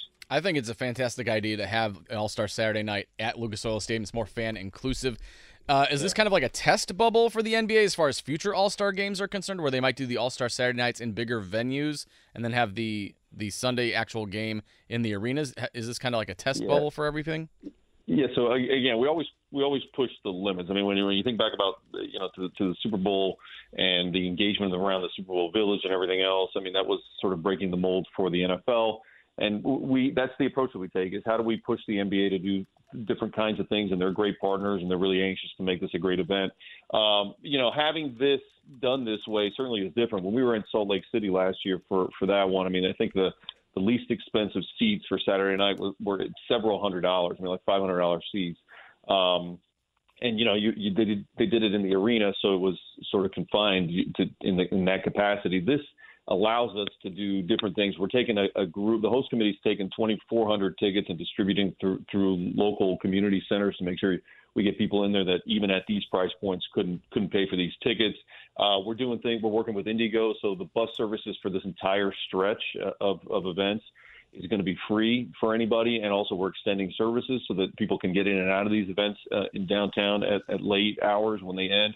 So I mean, just trying to do this in a different way, so it's not just an event that happens on Saturday and Sunday. It comes and goes. It's super corporate. We're trying to make this ours and have people feel ownership over it and, and give people access to it in, in a different kind of way than we've ever done. Again, Danny Lopez with us. He's got the longest business card in the entire Indianapolis area, Vice President for External Affairs and Corporate Communications at Pacers Sports and Entertainment. Um, walk us through best you can – just a rough schedule for that weekend. Again, Saturday night, Lucas Oil, we know skills competition, dunk contest, three points. Sunday, the game at Gainbridge Fieldhouse. Mm-hmm. Friday, if I'm not mistaken, in years past, it's kind of been like the Rising Stars, maybe the celebrity game. And yeah. we know the Rising Stars, you know, Andrew Nembhard, Bennedict Mathurin, and those guys have taken part in that here recently. Do I have that Friday part right? Am I missing anything Saturday, Sunday, anything on Thursday? So it hasn't. None of that has been confirmed yet. So I don't want to get in front of the league. But obviously, you hit those two uh, last year. That's how it was, and you did hit those two events, which are big ones. The celebrity event is always big. The Rising Stars event is always big, and we'll surely have players in that as well uh, this year. Um, then, you know, last year they started the HBCU uh, game, so we'll have HBCU teams uh, playing in here. You also have open practice. You have media day you've got a number of things, and then of course FanFest, which you know we we haven't announced it, but uh, obviously it's going to have to be in a big venue downtown uh, to have um, to have FanFest come in, and that's you know tens of thousands of people coming through uh, to to kind of experience everything that there is about about NBA All Star through FanFest. So. Um, so there's those kinds of events, but again, what what I would say is the beauty of of All Star that makes it different from pretty much every other event uh, of this kind is just the number of organic things that just pop up and things that are going to be open and ways that restaurants are going to take advantage of this and bars are going to take advantage of this and retail will take advantage of this. I mean, I, I think if you come downtown, you're going to know that you're in All Star. You're going to feel it because we're going to set it up so that you feel it right out of the gate. Um, and then uh, and then when you're here, there's going to be just so many things for you to do and get involved in, uh, even outside of these of these games. Danny Lopez joining us on Kevin and Query on the Payless Liquors hotline. Danny, every time I drive past Gainbridge Fieldhouse, there's something going on. There's a lot of renovations going on. What's the latest going on there, and uh, when's the next phase going to be completed? Yeah, so we are done. If anybody's been been there, folks have been there. we're done on the inside of the building, completely done. The plaza's the last piece, and you can see that if you drive by. You can see the final uh, touches being put on the on the big public art uh, pieces that are out there, and then we're going to be doing something hopefully here in August to open up that plaza uh, officially uh, and and get the ball rolling. And then you know you've got the commission row, uh, the the the event center and restaurant and speakeasy that's happening right on the plaza that's being built. That'll be done in time for All Star. You know, so all of this is happening in and around the building, and then you know, essentially from a from a construction standpoint, from the buildings and and, and the plaza, we're done which is nice. I mean, we've been in this for three years essentially. So three year, four hundred million dollar project, second largest in the history of the league. So it's been a lot of work, a lot of renovations, a lot of construction, and hopefully uh, when we get out of this year, we'll be done. Okay, Danny, I want to make sure we have this right one more time. Two o'clock today, ten thousand five hundred tickets will be for sale to people right here in the state of Indiana. Uh, the ticket ranges from 24 to 49 to $79. This is for Saturday night. All Star Weekend. Uh, Ticketmaster, can they come over to the box office there? Is there a maximum number of tickets? Anything else that I'm missing there from that? There's a maximum. There's a max number of eight tickets per purchase, okay. and um, and, and and they should go to the to the to the site NBA All Star 2024.com uh, is is the way to do it. And and again, it's it's 10,500 tickets, so it will fly. There's a lot of interest in this, so I encourage people to get on uh, early and, and make sure they, they hold their spot. Great work by you guys. Great work by obviously the people here in the city of Indianapolis. Continue to find unique ways to put on marquee events. I think this is an awesome idea, getting more people into that building, helping us out from a local standpoint uh, for fans to have access to that, and doing it at a pretty affordable price range when you look at what typically are those prices for Saturday night. Uh, again, Danny Lopez, Vice President for Ex- External Affairs and Corporate Communications at Pacers Sports and Entertainment. Danny, hope to see you uh, soon. Probably the golf outing coming up here in a, in a couple months. That's right. Always one of the best events. I'm, I'm uh, looking forward to good weather. I'll Love it. you out there. Thanks, Danny. Thank you, Danny. All right. See you. See you guys. Thanks. Danny Lopez right there on the Payless Liquors hotline. Marc, I know it ti like maybe you know my excitement there sounds like I'm carrying a little bit of the Pacers. Well, I think this is awesome. Oh yeah, I can't wait. Like, look at the prices in years past in other cities when the Saturday night activities, and you could argue Saturday night is better than Sunday night, or maybe it's cooler. You know, I I know the dunk contest, this and that. You know, whatever is the debate there. Certainly, you know, not the same level of names that you've had in years past. But if you want to say at some point in your life, yeah, I went to All Star Weekend here in Indiana, you have an ability at two o'clock today to find whatever a $49 ticket. Is it going to be the greatest viewing experience inside of Lucas Oil Stadium watching a basketball game kind of in the end zone? Yeah. No, I've been there before. It's not great on the eyes, but I think it'll be pretty cool to say that you were there. Obviously, a ton of fan events around Lucas Oil and Gainbridge throughout the weekend. Um, awesome idea um, by the people in charge there to think of kind of a different spin Yeah. on a weekend that has just kind of a lot of uh, you know, normalcy to it of NBA Arena Saturday, NBA, NBA Arena on Sunday. Yeah, we did the uh, Madden 99 ratings came out last week, and I kind of posed the question: What is a 99 that Indy does better than everybody? And the consensus consensus seemed to be Indy does big events better than anybody. So the All Star Game is obviously a huge event coming to town. I expect they hit a home run once again uh, when it comes here, and I think it's just a fantastic idea that they have it at Lucas Oil Stadium on All Star Saturday night. Should be a fantastic time. We appreciate Danny Lopez hopping on with us to give us a bit more info. And obviously, if you want to go, get on the get online at two o'clock. We've got a bit of an unfortunate NFL news Yes. item uh, for a player of Colts fan interest here to touch on. And I'm curious if that news should have any impact on Jonathan Taylor leverage or not here in the coming days, coming weeks. We'll explain more on the other side. Uh, Joel A. Erickson going to join us at the top of the hour to talk Colts camp as well. Kevin and Query here, Marc Dykton filling in for Jake on this Monday morning. Whether it's audiobooks or all-time greatest hits, long live listening to your favorites. Learn more about Kisqali Ribociclib 200 milligrams at kisqali.com and talk to your doctor to see if Kisqali is right for you. Kevin and Query on a Monday morning, and uh, right before we headed to break, some brutal news coming from the NFL bigwigs insiders. Uh, Bills running back and former Colt Nyheim Hines suffered a significant injury off site and is expected to miss the entire 2023 season. Obviously, brutal news for the Bills and for Nyheim Hines, uh, especially before training camps really get underway. you know, Tom Pelissero had that from NFL Network. A knee injury, significant knee injury was the exact phrase from Pelissero there. Um, you know, one of the things about Nyheim Hines, Marc, that I thought always kind of separated him from other running backs. Sure, his versatility, you know, he can, you know, do some things out of the backfield. Obviously, from a return standpoint, can help you out there. But durability stood out more than anything. Um, Yeah. Hines has missed and I guess now it'll be this number is going to rise significantly. Uh, but Marc, he'd missed one game in his NFL career, one game, and that I mean that's for a running back. Now, granted, you know it's not just the you know normal wear and tear of a 20 carry guy. That's never really been you know his usage here in the NFL. But for any running back, you know, and, Hines does returns, and he you know played a lot of snaps here in Indianapolis. For him to have gone five seasons in the NFL and just miss one game, and I can't recall many, if any, times he was ever even on the injury report here in Indy. uh, that is pretty shocking. And again, it's what kind of separated him from a lot of other running backs. I mean, And, and I just think it begs the question. And, you know, sure, there are situations. I don't want to act like there won't be, you know, a handful of these types of stories, Marc, that come out over the next 48, 72 hours. You know, whatever. Chris Ballard meets with the media tomorrow at Colts Report Day, and he might say, hey, insert random linebacker.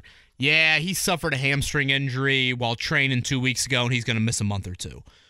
but it's just when it comes to running back, it feels like these sorts of things happen a little bit more frequently than other position groups. And for me, it's just another reminder of why the shelf life is so short and so limited, even with extremely durable guys like Hines.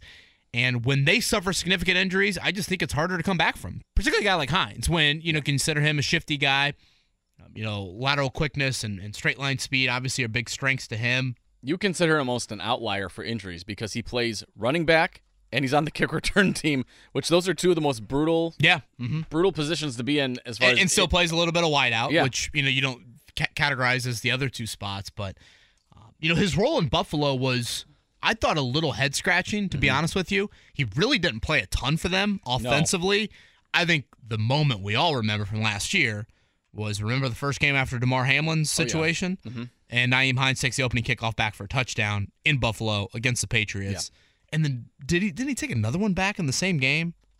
Did he? Maybe that might be true. I, I know there was the one for sure. I don't know if remember if there was the second one or not. But yeah, those were like the highlights of his acquisition and stuff. Because until then, he kind of went under the radar. Yeah, And he- limited. Even after that, it was limited on, on offense. He played uh, ten snaps in their first playoff game, and then four snaps in their second playoff game. So, you know what his role would look like then.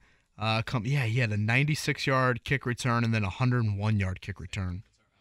That is wild. There, first opening kickoff of the game, and then midway through the third quarter. But uh, you know these types of stories, Marc, are things though that just we'll have to you know monitor over the next 24 hours. It's not. It wasn't a season ender, but I remember Ballard's report day press conference back in 2018. That was when he made the announcement that Anthony Castonzo had suffered a hamstring injury while training off site. That was the hamstring that then he aggravated at some point during training camp.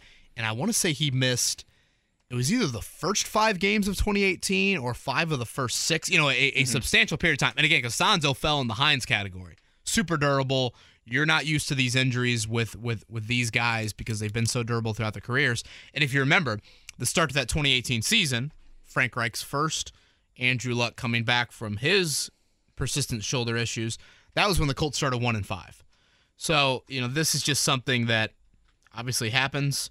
Uh, doesn't happen at a high high rate, but uh, will be a question to ask Chris Ballard tomorrow. We are about to enter the uh, the time where we're going to get a bunch of like, oh, didn't didn't participate today, limited participant, all that fun designations for injuries. This was a rest day. This was a you know veteran off day, and this and that. So yeah, we're in for it now. Where we'll, we're trying to have to like, you know pick the pieces of is this actually an injury to be concerned about? Is this just a rest day? What's going on here and stuff? So, And I guess how Shane Steichen handles that, Marc, will be mm-hmm. something to watch as well. You know, Frank Reich at one point was like, I will give veteran rest days a lot. You know, every third day, okay, if you want to sit out Jack Doyle, if you want to sit out, you know, Mathis wasn't on the team. I'm trying to think of other veteran guys that would fall into that category. Hell, Anthony Castonzo would have, considering his his age. Uh, d- you know, does Shane Steichen want to do that? You know, practice times are not very long nope. if you look at the schedule, it's like an hour and 15, maybe an hour and a half for these practice times. So, you know, is it a shorter practices, but we're going to be pretty intense within that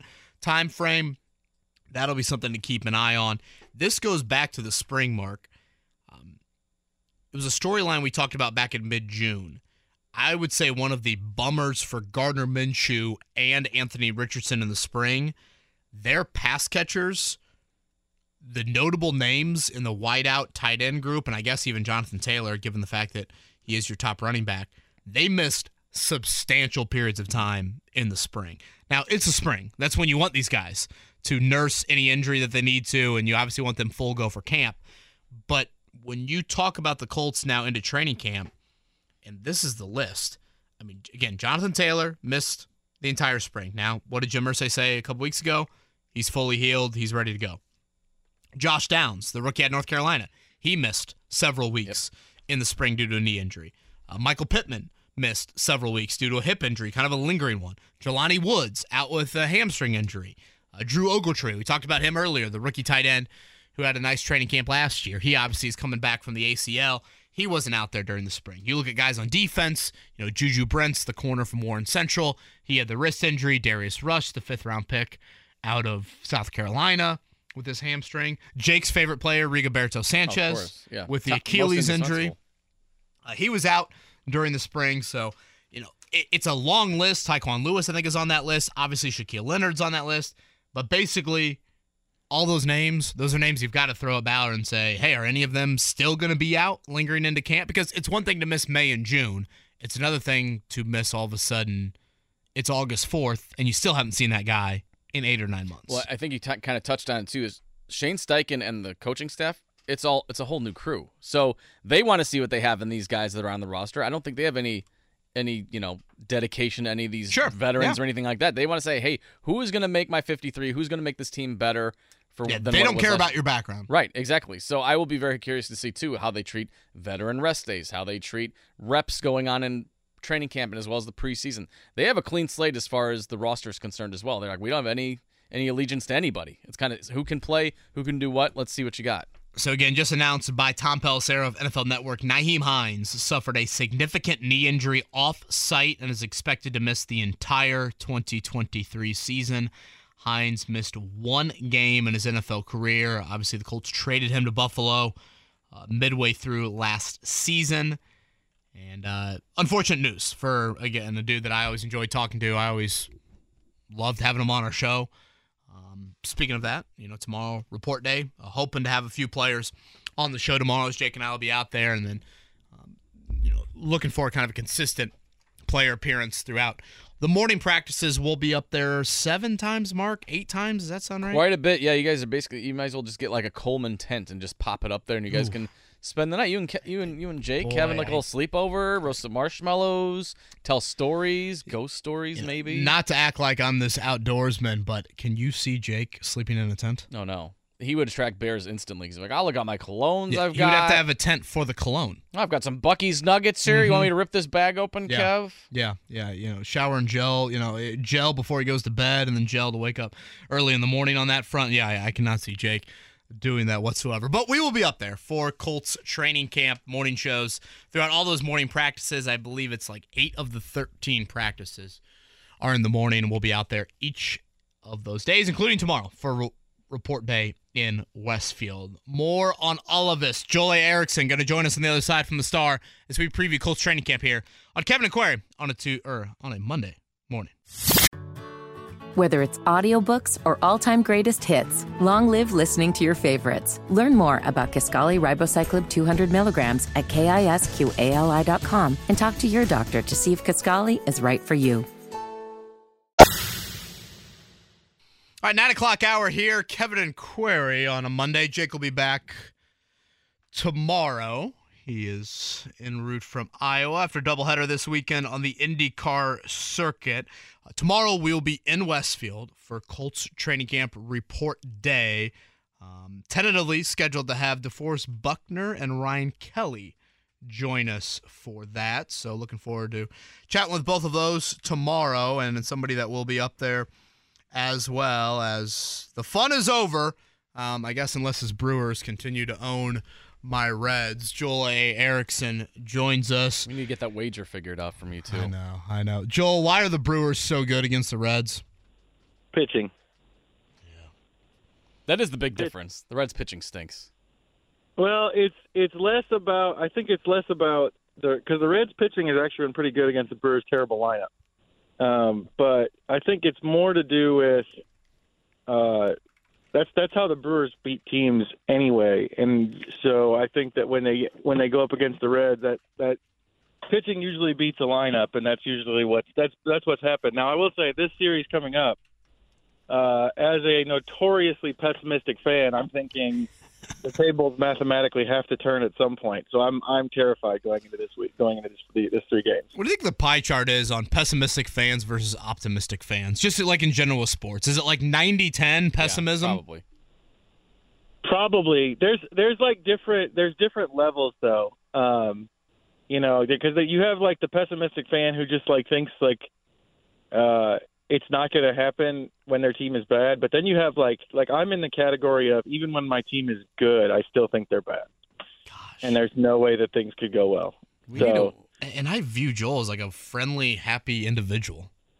Just not during Brewers games. No, apparently. no. I trust me. cursing I, out the I've, television. I've seen him watch Brewers games uh, from our from our media perch at uh, during Colts practices. Occasionally, when there is a day game or something along that end. We need a friendly wager before we get off the air with Yeah, Joel. yeah, we do. Again, Joel Erickson is with us here from the Star. Report day tomorrow for camp. Wednesday, the first practice. Tomorrow, we will chat with Chris Ballard. Joel, uh, give me your top three questions for the GM.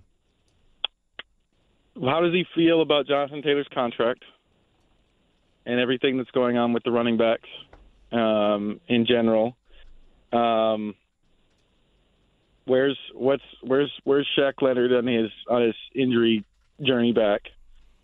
And uh, how many, you know, how many reps? What's the plan for Anthony Richardson? I feel like that that covers anything. I'm not. Are you worried at all that Richardson hasn't, or should Colts fans, I guess, be worried that Richardson hasn't signed his contract? I'm not yet. Maybe I'm being naive. I keep thinking it's going to be like, I don't know. He walks in the door and signs it. Yeah, Um, that's a good point. So I, I don't know. I know he's been back in Indy, but I can't I can't remember exactly what the. I think the NFL rules are like when you're supposed to be. The CBA rules are when you're you're off. You're technically not supposed to be there at all or something. Um, so I keep thinking I keep thinking it's going to happen like today or or tomorrow at the at the latest. Um, if if it, if he is for some reason not in camp, then yes, I would be worried because he's a rookie quarterback who needs as much development as possible. I just can't imagine it. There's there's not a lot in these contracts to haggle over, especially the first round ones. So I, I just keep thinking that it's something that is probably going to happen here soon. Um, like I said, maybe I'm being naive. I'm with you, Joel. I think if it bleeds into Wednesday, then then the warning flags start going up a little bit. But until then, I- I'm cautiously optimistic that it'll get done before then. Indy Stars Joel A. Erickson joining us on the Payless Liquors and Hotline. It's Kevin and Query. Uh, storylines outside of Anthony Richardson, Jonathan Taylor, and Michael Pittman Jr. contracts, and Shaq Leonard. Joel, uh, what else has your attention heading into camp? Depth at cornerback, well, starters at cornerback, but depth at cornerback, and what what's who's who's the backups on the offensive line um, are, are big ones for me. Uh, just just because slot receiver, throw slot receiver in there too. Josh Downs versus Isaiah McKenzie, presumably.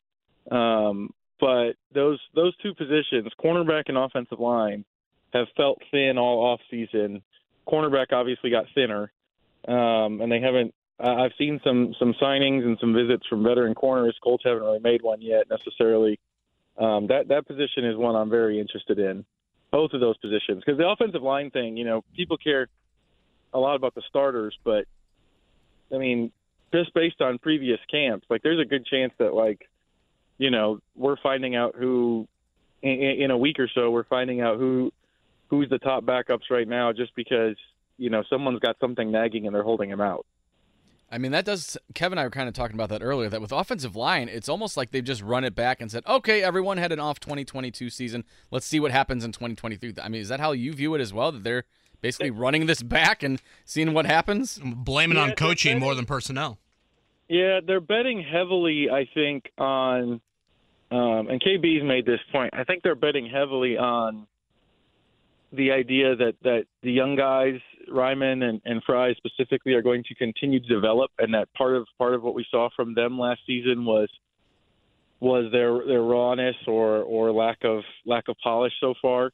Um, I, the the depth tackle, the depth situation from ex- experience standpoint is is nerve wracking to me. Even because even if those guys, even if those guys continue to take steps forward, and and there there probably is reason to believe, especially with Raimann, who was a third round pick who had only played two years at tackle. Like it, it makes sense that it took him a little while. Like we should have.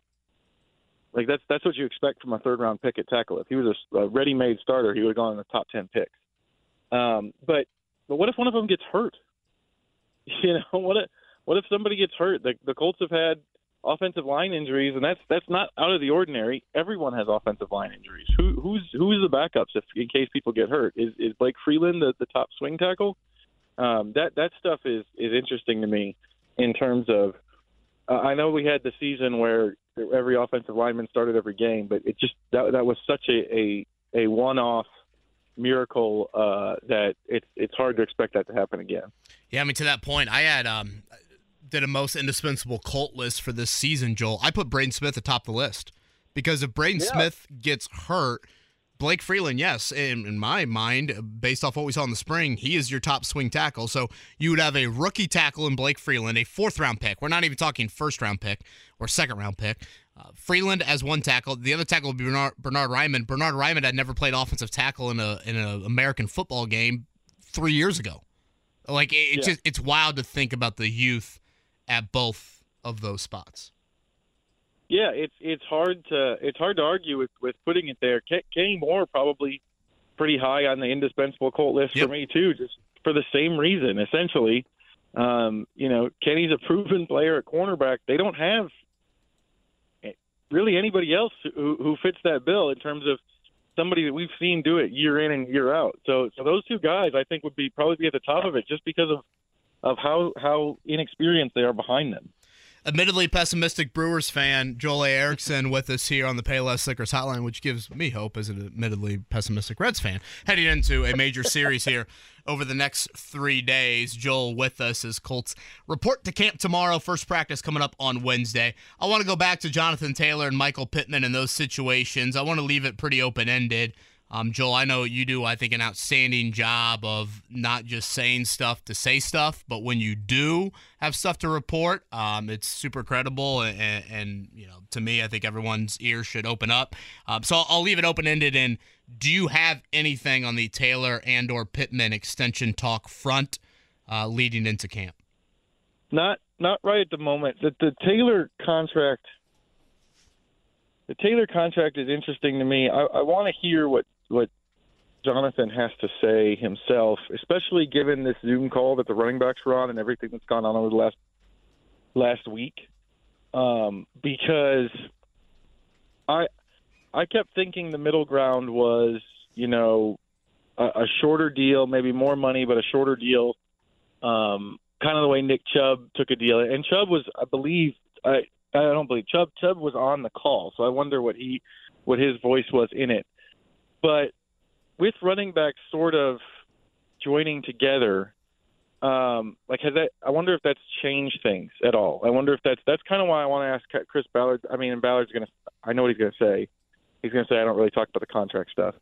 Um, but we still, I still want to ask him about it. Is is does does the the way things have gone for running backs is that going to change the tenor? Of, is that going to change the way this is going?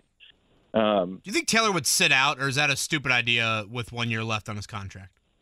Yeah, I don't think you do it with one year left. You you run you run the Le'Veon Bell sit out, and what happened after that is such a cautionary tale. I think. Um, so with one year left on your contract, I mean, maybe you do it, but I I don't think so. Um, yeah, it, it's it's an interesting situation. The, the the way the the way the running backs have sort of banded together and made this a cause. It, I feel like it changes just the the tenor of everything that's going on because now if you're going to sign a deal, I think I think there's pressure externally from others at your position to go for go for the the gusto. You know. He's Joel Erickson of the Indianapolis Star joining us on the Payless Liquors hotline. Speaking of that Zoom call, Joel, I mean, I saw some of the names. Austin Ekeler organized it. Nick Chubb was on that call. Saquon Barkley, Derrick Henry, Josh Jacobs, Christian McCaffrey. Have you heard it all? If was Jonathan Taylor on that included in that call as well? I saw his name. Yeah. He was. Yep. Okay, interesting. Yeah, I saw his name, um, and I, I thought, I thought that Taylor's right before we left, right before everybody left the the facility when we talked to him about his contract, the fact that he was so open about it and you know believing in the value, I thought that that was a, a sign that we were going to see maybe a different different ta- uh, from him than we've seen in the past. Because previously, previous to that, he'd really said said almost nothing other than I want to be a Colt about his contract. He, he kind of deflected all that, um, and we were all surprised when he opened up. So uh, I, I there there's an element of the running back position that's that's it's just it's just a different thing. I don't know. I'm trying to think. I don't know if I remember in to be my ninth season covering the NFL if I if I ever remember like a position group sort of banding together the way they are. Yeah, I, I would agree. And maybe the presence of social media just brings a little more of that out as it continues to be such a prevalent thing. Um, last thing, Joel, on the Taylor Pittman talk for me, and, and I'll give you my answer too. And I know it's a question that doesn't have a lot of concrete info to it yet.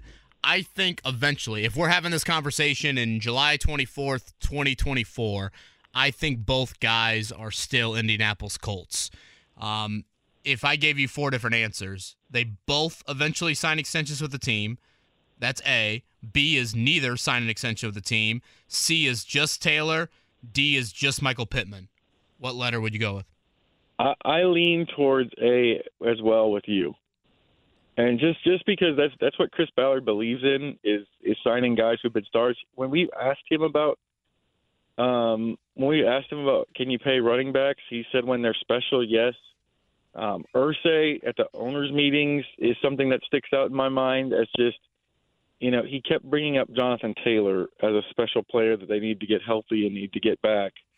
Um, it it feels like the organization values Taylor um, pretty highly. Now, obviously, who knows what the what the ask is, whatever. Um, uh, in terms of in terms of the contract, I'm also fairly confident that there's probably levels they're not willing to go to. But ultimately, it does. I'm kind of with you. I feel like it, they they end up keeping their own.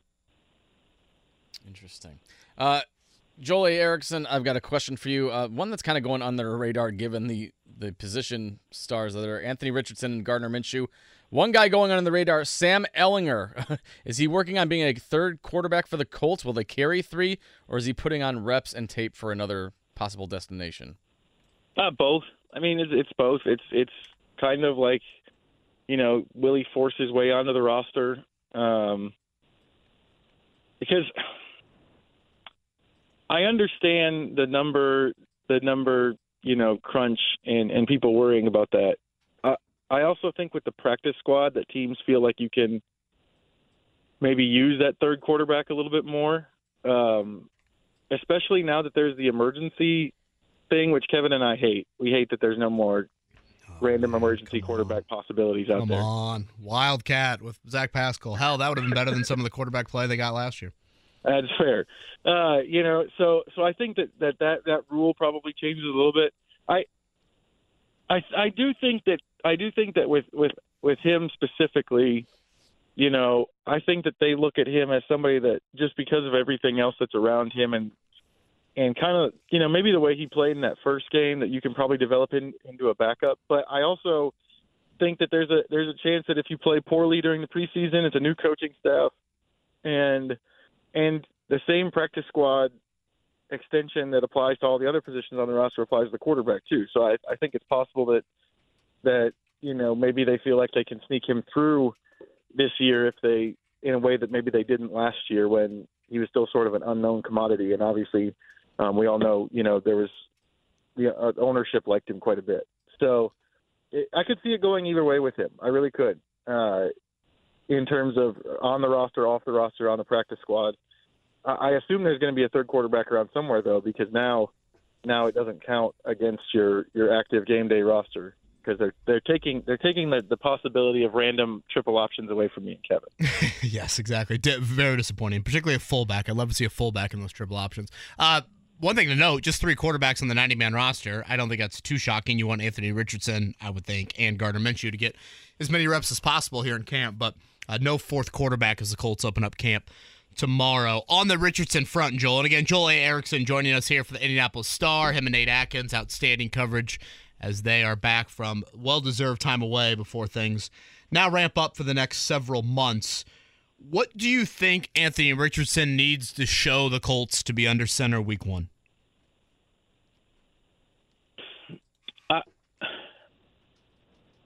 I think just that he can have the passing game be somewhat close to the effectiveness of, of what Minshew was doing. Um, I, I don't think it has to look. I don't think it has to look great.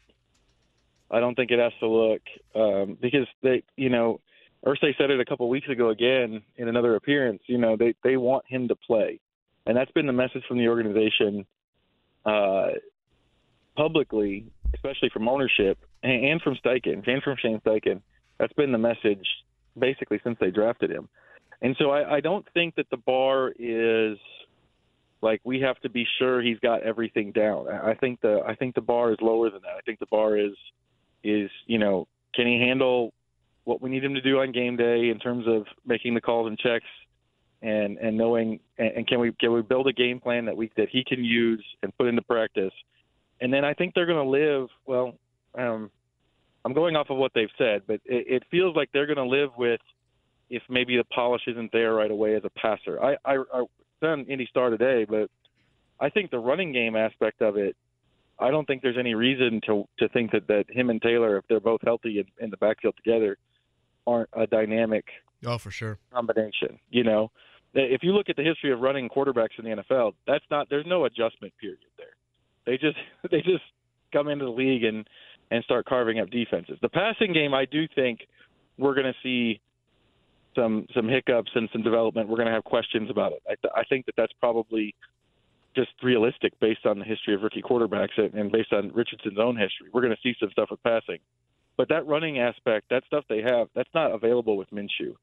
Um, and so I, I think that as long as Richardson can handle um, can handle a game plan, I think he's going in.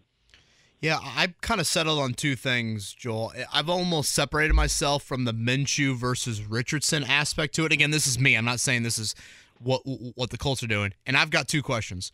Can your O line block adequately? And if that is a check, which I guess remains to be seen, the other question comes from what you just said there. Can he handle a scaled down game plan that Shane Steichen creates and caters to obviously his strengths? If the answers to those two questions you can you know put a little check mark next to, I think he should be out there week one. To me, it's le- and I don't think we saw a huge gap difference between Minshew and Richardson, particularly later in the spring. But I kind of get away from that and get a little bit more into all right, O line check. Uh, can he handle a game plan? Check. Yeah, the game plan thing is is the key because um, I I don't think as an offensive coach that you want to hamstring a guy by going out there and just saying we're going to run something. Well, we kind of saw this a little bit towards the end of last season when when Jeff Saturday was the head coach. You don't want to hamstring a quarterback by everything is so simple that the defense can read the book completely. You want to be able to put together some kind of game plan. Now, Steichen's pretty good at that with young quarterbacks. He's he's done it with Herbert. He's done it with with Jalen Hurts. Uh, his history is doing that, but you, you want to be able to have some kind of game plan. It does, you can't have the remember the Titans offense where you're running six plays um, and just waiting for it to work. So uh, I think that's the biggest thing to me. Um, offensive line, offensive line is probably a good a good thing to worry about. But but Richardson, I wonder if they think that Richardson's Richardson is sort of more natural at evading, or at least he was at Florida, is more natural at evading the rush than even other mobile quarterbacks. And so I wonder if they feel like, you know, even if they have some issues there, that he can navigate it. Joel A. Erickson of the Indianapolis Star joining us just for a few more minutes on the Payless Liquors hotline. Joel, uh, Shaq Leonard's status heading into training camp is a pretty big unknown. Obviously, heading into the season, a big unknown. What are your expectations, if any, for Shaq Leonard in 2023? I, I, I, I'm just kind of letting this one. I'm just gonna kind of let it play out. I, I want to like. I, I don't want to guess, um, because and this this is why. So last year he was coming back. He was playing. He was trying to get on the field. We finally when we finally saw him get on the field, I th- you know, by his own his own words, he said, you know, he couldn't move the same way. Um, but he also told us that he felt like he came back way too early. Um, and I, I just have so little history with this injury or this surgery that he's had. I, we we don't see it very often um, or it's not like it's not like an Achilles or an ACL where you sort of have like an idea of just about every year, every team in the NFL has someone coming off of an Achilles and someone coming off of an ACL, and so you get some kind of idea of like what the timelines are. What what Leonard is dealing with and what he had surgery on, I, I don't know that I have. I don't know that I. I don't think I've ever covered another player who was dealing with it. Um, especially at a at a position like linebacker. And so uh, I kind of was thinking this about this summer, and I was thinking, you know, maybe the way to look at this is just this is a chance to try to figure out, like, okay, what what is this injury? How does this affect a player? Just in case it comes up again, you know, maybe it doesn't. But I don't I don't have that sort of baseline of what to expect, and it sounds like from it sounds like using last season as a baseline for what to expect is a mistake, given that he went back and had surgery again. I mean, we're talking nerve damage, leg pain, two back surgeries. Last year, the back surgery didn't happen until June. Having a June back surgery with you know five months of the offseason unfolding without doing anything, that obviously isn't ideal. It, it, it's just one of the wilder injury situations I've seen for a player that also is playing linebacker at 215 pounds and has to be in peak peak athletic shape from a lateral movement standpoint to you know play at the incredible level that he has has played at in his career. Yeah, and his his explosiveness, you know, he he did a good job the last full season he played of figuring out how to work around his lack of explosiveness when the, the calf wasn't firing. But we all know that that his explosiveness is key, and it's key for it's, it's more key for um, that that that first step explosiveness. That's more key for linebackers than it's ever been before because of what they're asked to do um, in terms of coverage and the way teams spread the field and stretch people out now. So it, it's it's clear that it's pretty important. Like I said, he can. We learned from seasons ago that he can um, turn in a pretty good season, especially from a turnover production standpoint, even if he's not at completely the guy who came out of uh, the guy who was a rookie right away. But you got to have some of that explosion back, and that's that was what I remember. You know, I think one of the times he opened up on the injury to us, he was talking about that was one of the biggest things for him.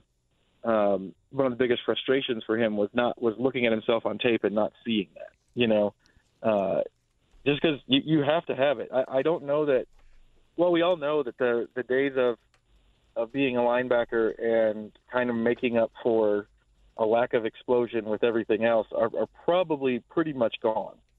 So he's got to get some of that back. But but obviously, once you get him on the field, if if you can get him on the field as as Shaq Leonard, even if it's the one from two years ago, like just think about how many turnovers he had in that season, and it's it's a big boon for the defense.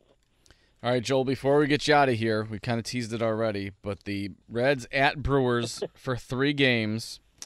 I've got. I want to see a, a, wager happen between you and Kev here. Uh, how about this? I'll throw this out to both of you guys. You guys let me know what you think.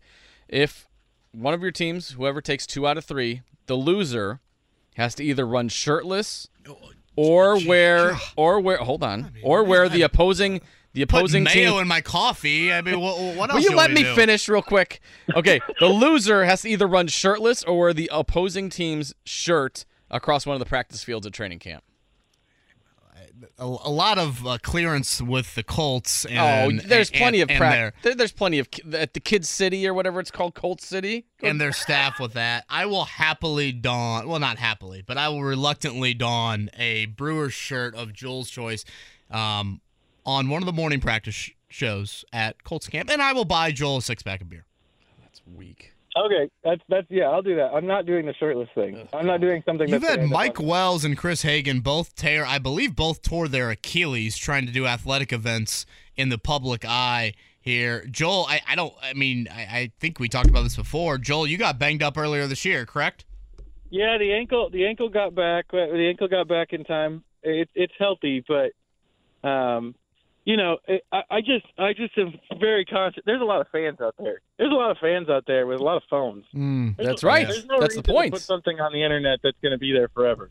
I'm not saying you guys got to break a 40 time here. I'm just saying you could jog 100 Yeah, yeah, yards. and then you break it, then you tear an ACL, and all of a sudden, who's laughing now? Kevin, I'm shocked considering you were willing to go shirtless for Micah Shrewsberry. I'm shocked Oh, that you there are. you don't have that much faith in your Reds. Well, yeah, for good reason. Two and eight against the Brewers. Joel, I will don a shirt, and uh, I've got an Elly De La Cruz shirt for you. How does that sound?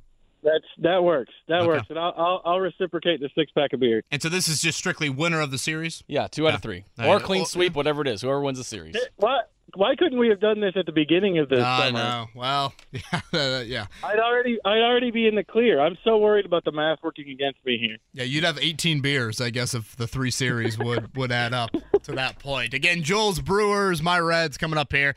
Three game set in Milwaukee, absolutely massive here. The final time they're going to meet. Uh, the rest of the regular season.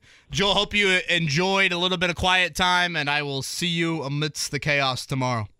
Yeah, we'll see you tomorrow, KB. Joel A. Erickson, right there from the Indianapolis. Guys backing Star. out of the physical challenge. It, it's The fans want to see it. it, it's e- you know again, again I, I, no chance the Colts would clear that on there. You imagine if we both got hurt and tried to like sue.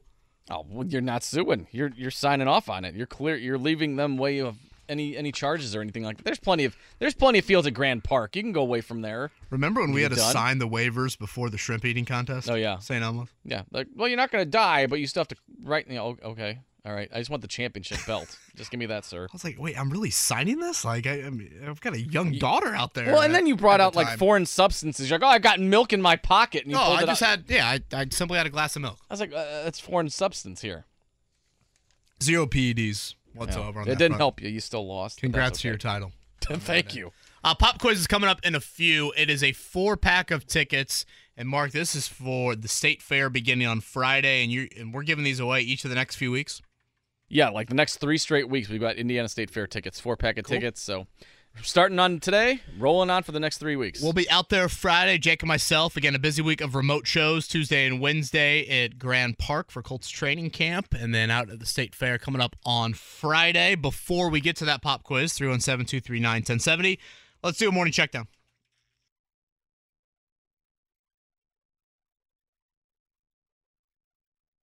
I'll go. I said it once. I'm not saying it again, Don't Kev. say it. No, that's all right. Uh, but your Reds are red hot. They're looking pretty good. They swept the Arizona Diamondbacks over the weekend, seven to three to cap off the Sunday game there. And now, like we just talked with Joel A. Erickson, and you guys kind of copped out of the physical challenge. That's okay. But a big three-game set going up against the Brewers in Milwaukee. That that will determine who's in first place in the NL Central.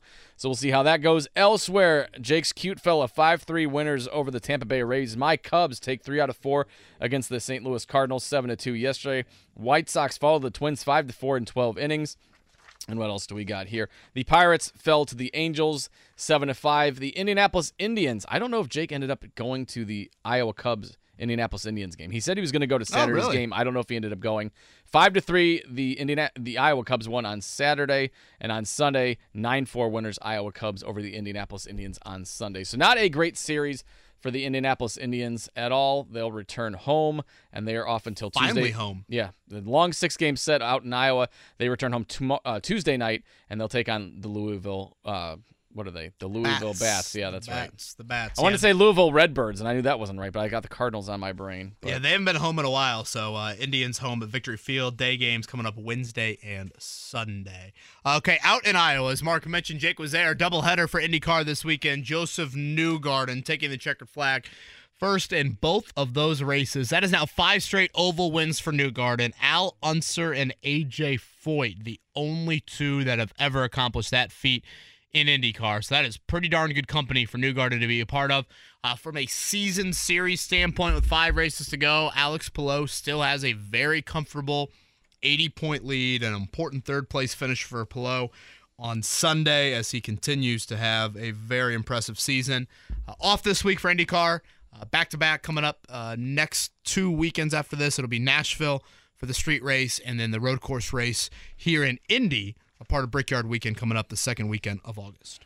ugly, ugly game yesterday for the Indiana Fever. Uh, outscored 44 to 17 in the first quarter by the New York Liberty. That's not that's not usually good. So 101, 83 losers. So New York Liberty. I mean, despite the bright spots of Aaliyah Boston and whatnot, uh, the Fever still only six and 15 on the season. They now have back-to-back games against the Los Angeles Sparks starting Tuesday at 10 p.m. But coming up next, we've got a four pack of tickets to the Indiana State Fair 317 239 1070. It's Kevin and Query on a Monday morning, 93.5 and 107.5 The Fan.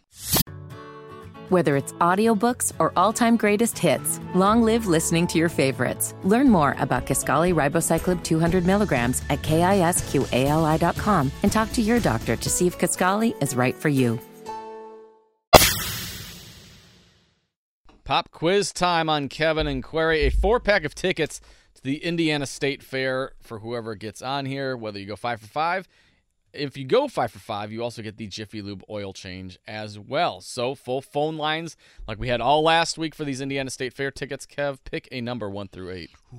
Um, well, Josef Newgarden, uh, two for two this weekend, so let's go with numero dos. I'm surprised you didn't go a little higher. I figured number of sh- number of shirts you're going to sweat through at Colts camp. Might be a record. Well, and I thought for a second how many under par Brian Harman was to win, his- win the British Open, but he was too many under par. Yeah, for one through eight there. Way Second place, I guess, would have fallen in that group. Sam, who do we have? You're saying hello to Tomas. Tomas. Tomas! Good morning. Hey, good morning, guys. Happy Monday. How you doing? Tomas, how are you? I'm doing great, man. Just uh, working on this beautiful Monday morning. Tomas, are we just spelling that T O M A S? Yes, sir. Yes, sir. Nice. Not Not- Thomas, it's Tomas. Okay, gotcha. Uh, is there like um I don't know, is there a Hispanic heritage with that? Spanish heritage? Am I way off on that? No, definitely. Yeah, I'm full-blooded, uh, full-blooded Latino, Mexican American. Um, if you call me Thomas around my mom, she will cuss you out. So. There you go. well, I certainly don't want that. Yeah, no mom's cussing me out there. What, Uh, what is a must for you at the Indiana State Fair, Tomas? oh, the food. Definitely the food. Yeah, it's uh, What's it's the always go-to? been the food. Yeah, uh, usually the barbecue. Um, anything that has any pork in it. That's a Uh, strong barbecue pick right there. Pretty much my Yeah. favorite. Yeah, for sure. Food and porter potties. Those Uh-huh. are the things you're going to need at the state Yeah, for fair. sure. Yeah, yeah. Test out the piping the next morning, to say the least. There. Uh, four packet tickets coming Tomas's way. Again, we're going to be doing that each of the next few weeks here as uh, State Fair opens up Friday. We will be out there on Friday morning. Marc, you want to throw number one at Tomas? Sure. All right, Tomas. Question one. The Colts report to training camp tomorrow at Grand Park in Westfield. Where did the Colts hold training camp before their first season in Indianapolis in 1984? Was it A, Uh. Rose-Hulman in Terre Haute, B, Fall Creek Elementary School, C, Anderson University, or D, St. Joseph's College in Rensselaer? For some reason, I want to say Anderson. I would say stick with that. Stick with that gut feeling. Look at that. All right, number two here. The Cubs took three. Did you write this question? No, I wish I did though. The Cubs took three of four. Hell yeah. from the Cardinals over the weekend. St. Louis falls to 44 and 56 on the season. Who Breaks was the heart. Cardinals manager the last time they had a worse record through 100 games in a season? I believe we shared 1995 earlier in the show. Was it A, Mike Matheny, B, Tony La Russa, C, Whitey Herzog, or D, Ken Boyer? I'm gonna go with La Russa because that's the only manager that I know manages the the Cardinals. So Tomas coming out strong. And Like Ken Boyer runs for. Congress in like nine different states. Well, if you thought I wrote question two, I'm going to think you wrote questions three and four. Question three for you, Tomas. Red starting pitcher Luke Weaver had a no decision in yesterday's win over the Diamondbacks.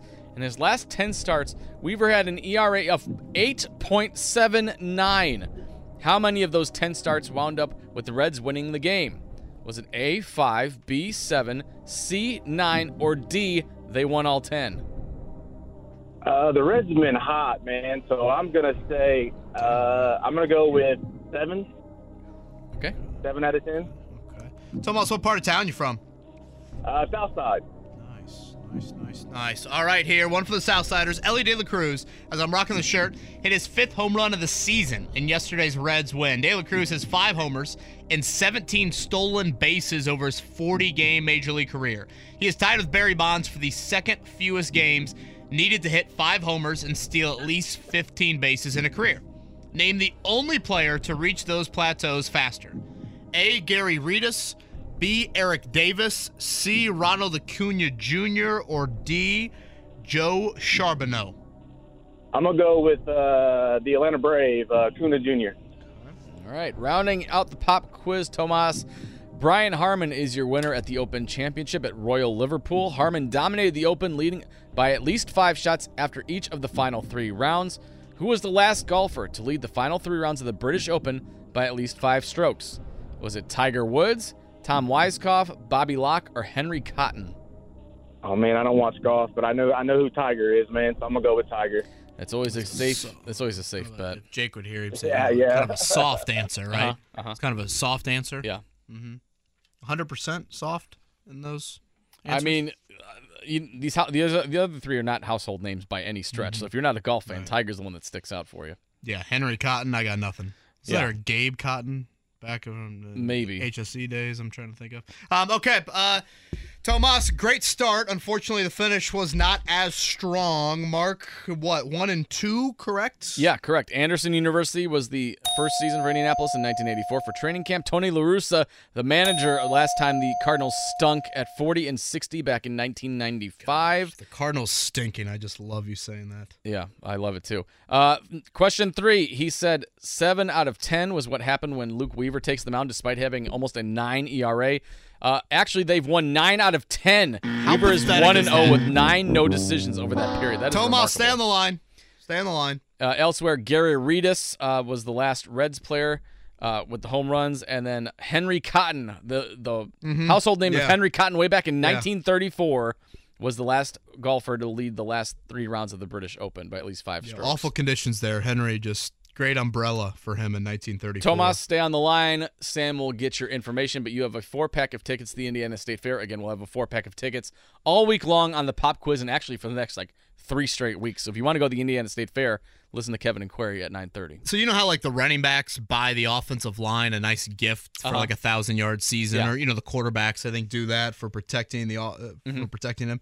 What do you think Luke Weaver should have to buy for the lineup that has contributed to him going one and zero, nine no decisions over that period due to an ERA of eight point seven nine? I mean, go to the nearest like Mercedes Benz car lot, I would say, and be like, "Hey guys, pick it out here. What do you want?" Because that is, I mean, DFA would probably be in the cards usually for an 8.79 ERA. Yeah, he should be pitching against the Indians coming up this week, right? With Yeah. the bats in town. Yeah, I I mean, you should see like Luke Weaver has been DFA'd by the Reds. He will now, you know, go play for the Royals Double A team or something like that.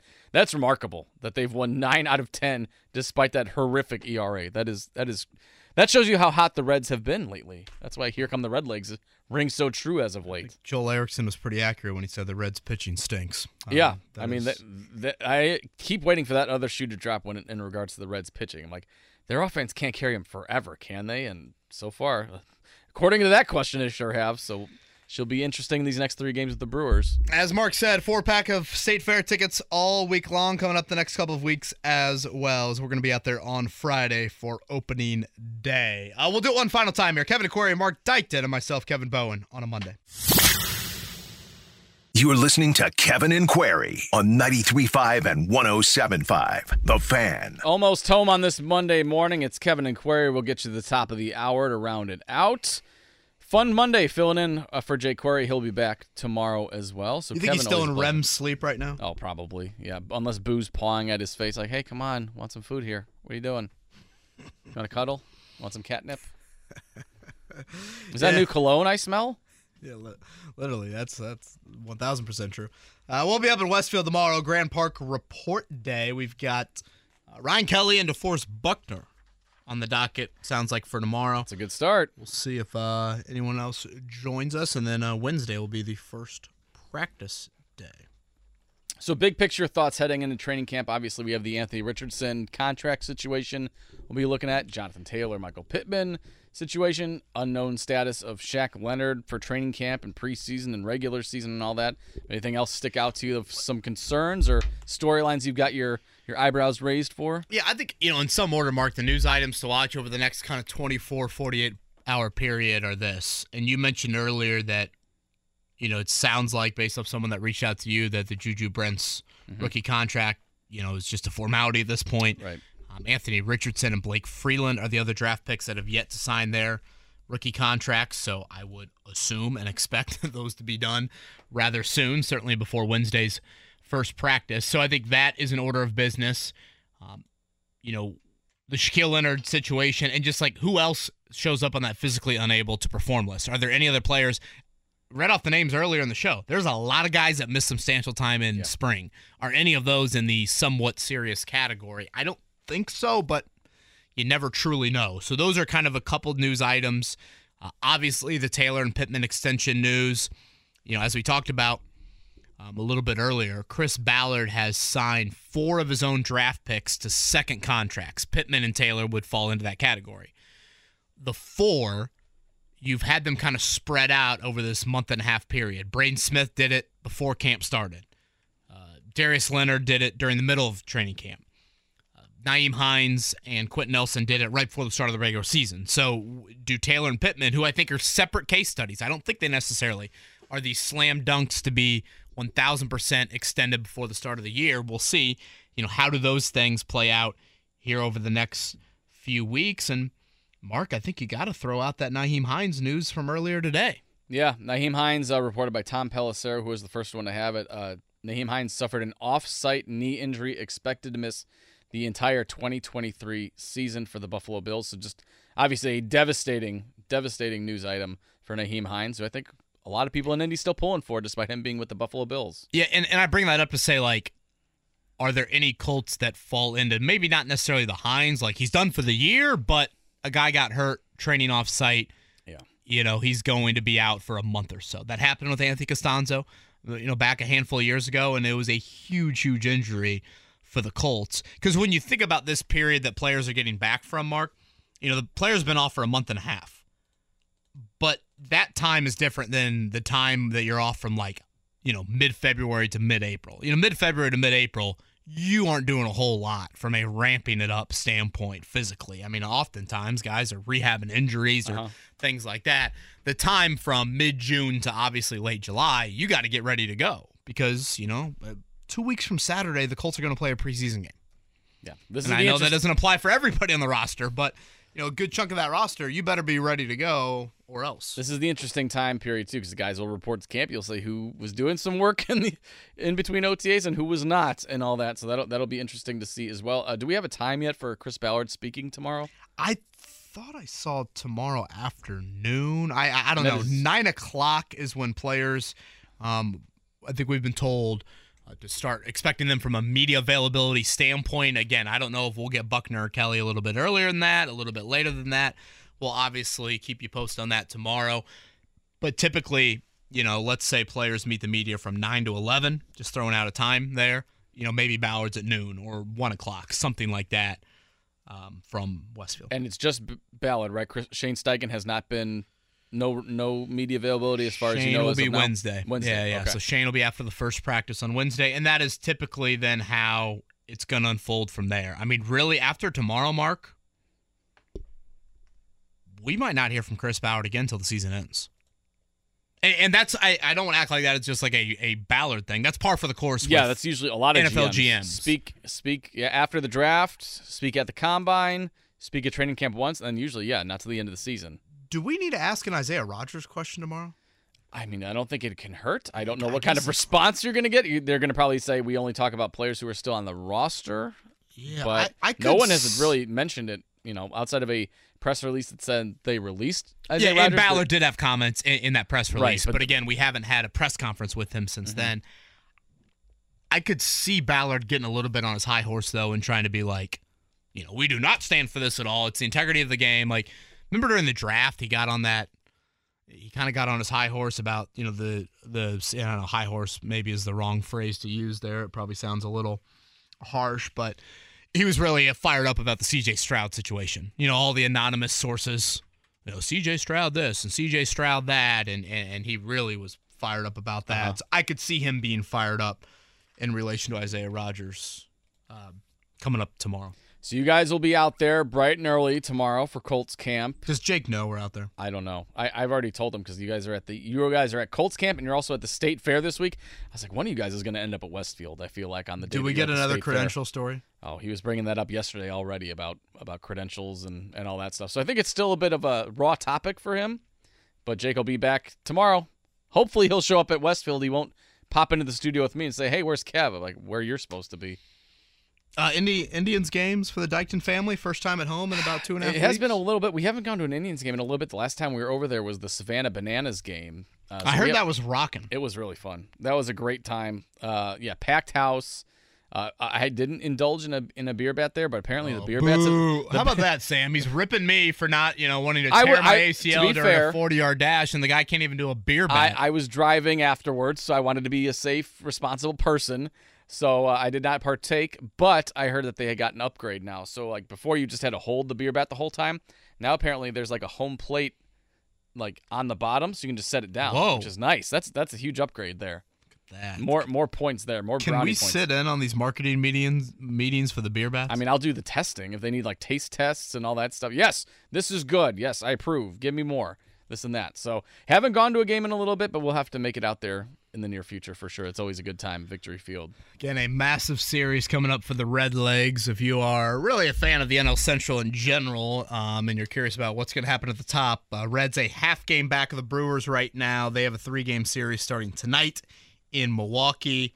Uh, huge, absolutely huge there for the Reds. They are two and eight against the Brewers. Absolutely pathetic against the Brewers. Now, are, are you and Joel going to do like a jersey exchange, kind of like they do on the soccer pitch after like a game? Like Well, that makes sense at Grand Park because we're in Indy 11's headquarters. up Yeah, there. yeah. So you're gonna have to like hand him the Elly De La Cruz. Joel is or- a diehard Brewers fan. Oh, I mean, know. we're talking like every game he is living and dying in fifth inning pitches. I, I'm not going to act like I'm there with the Reds.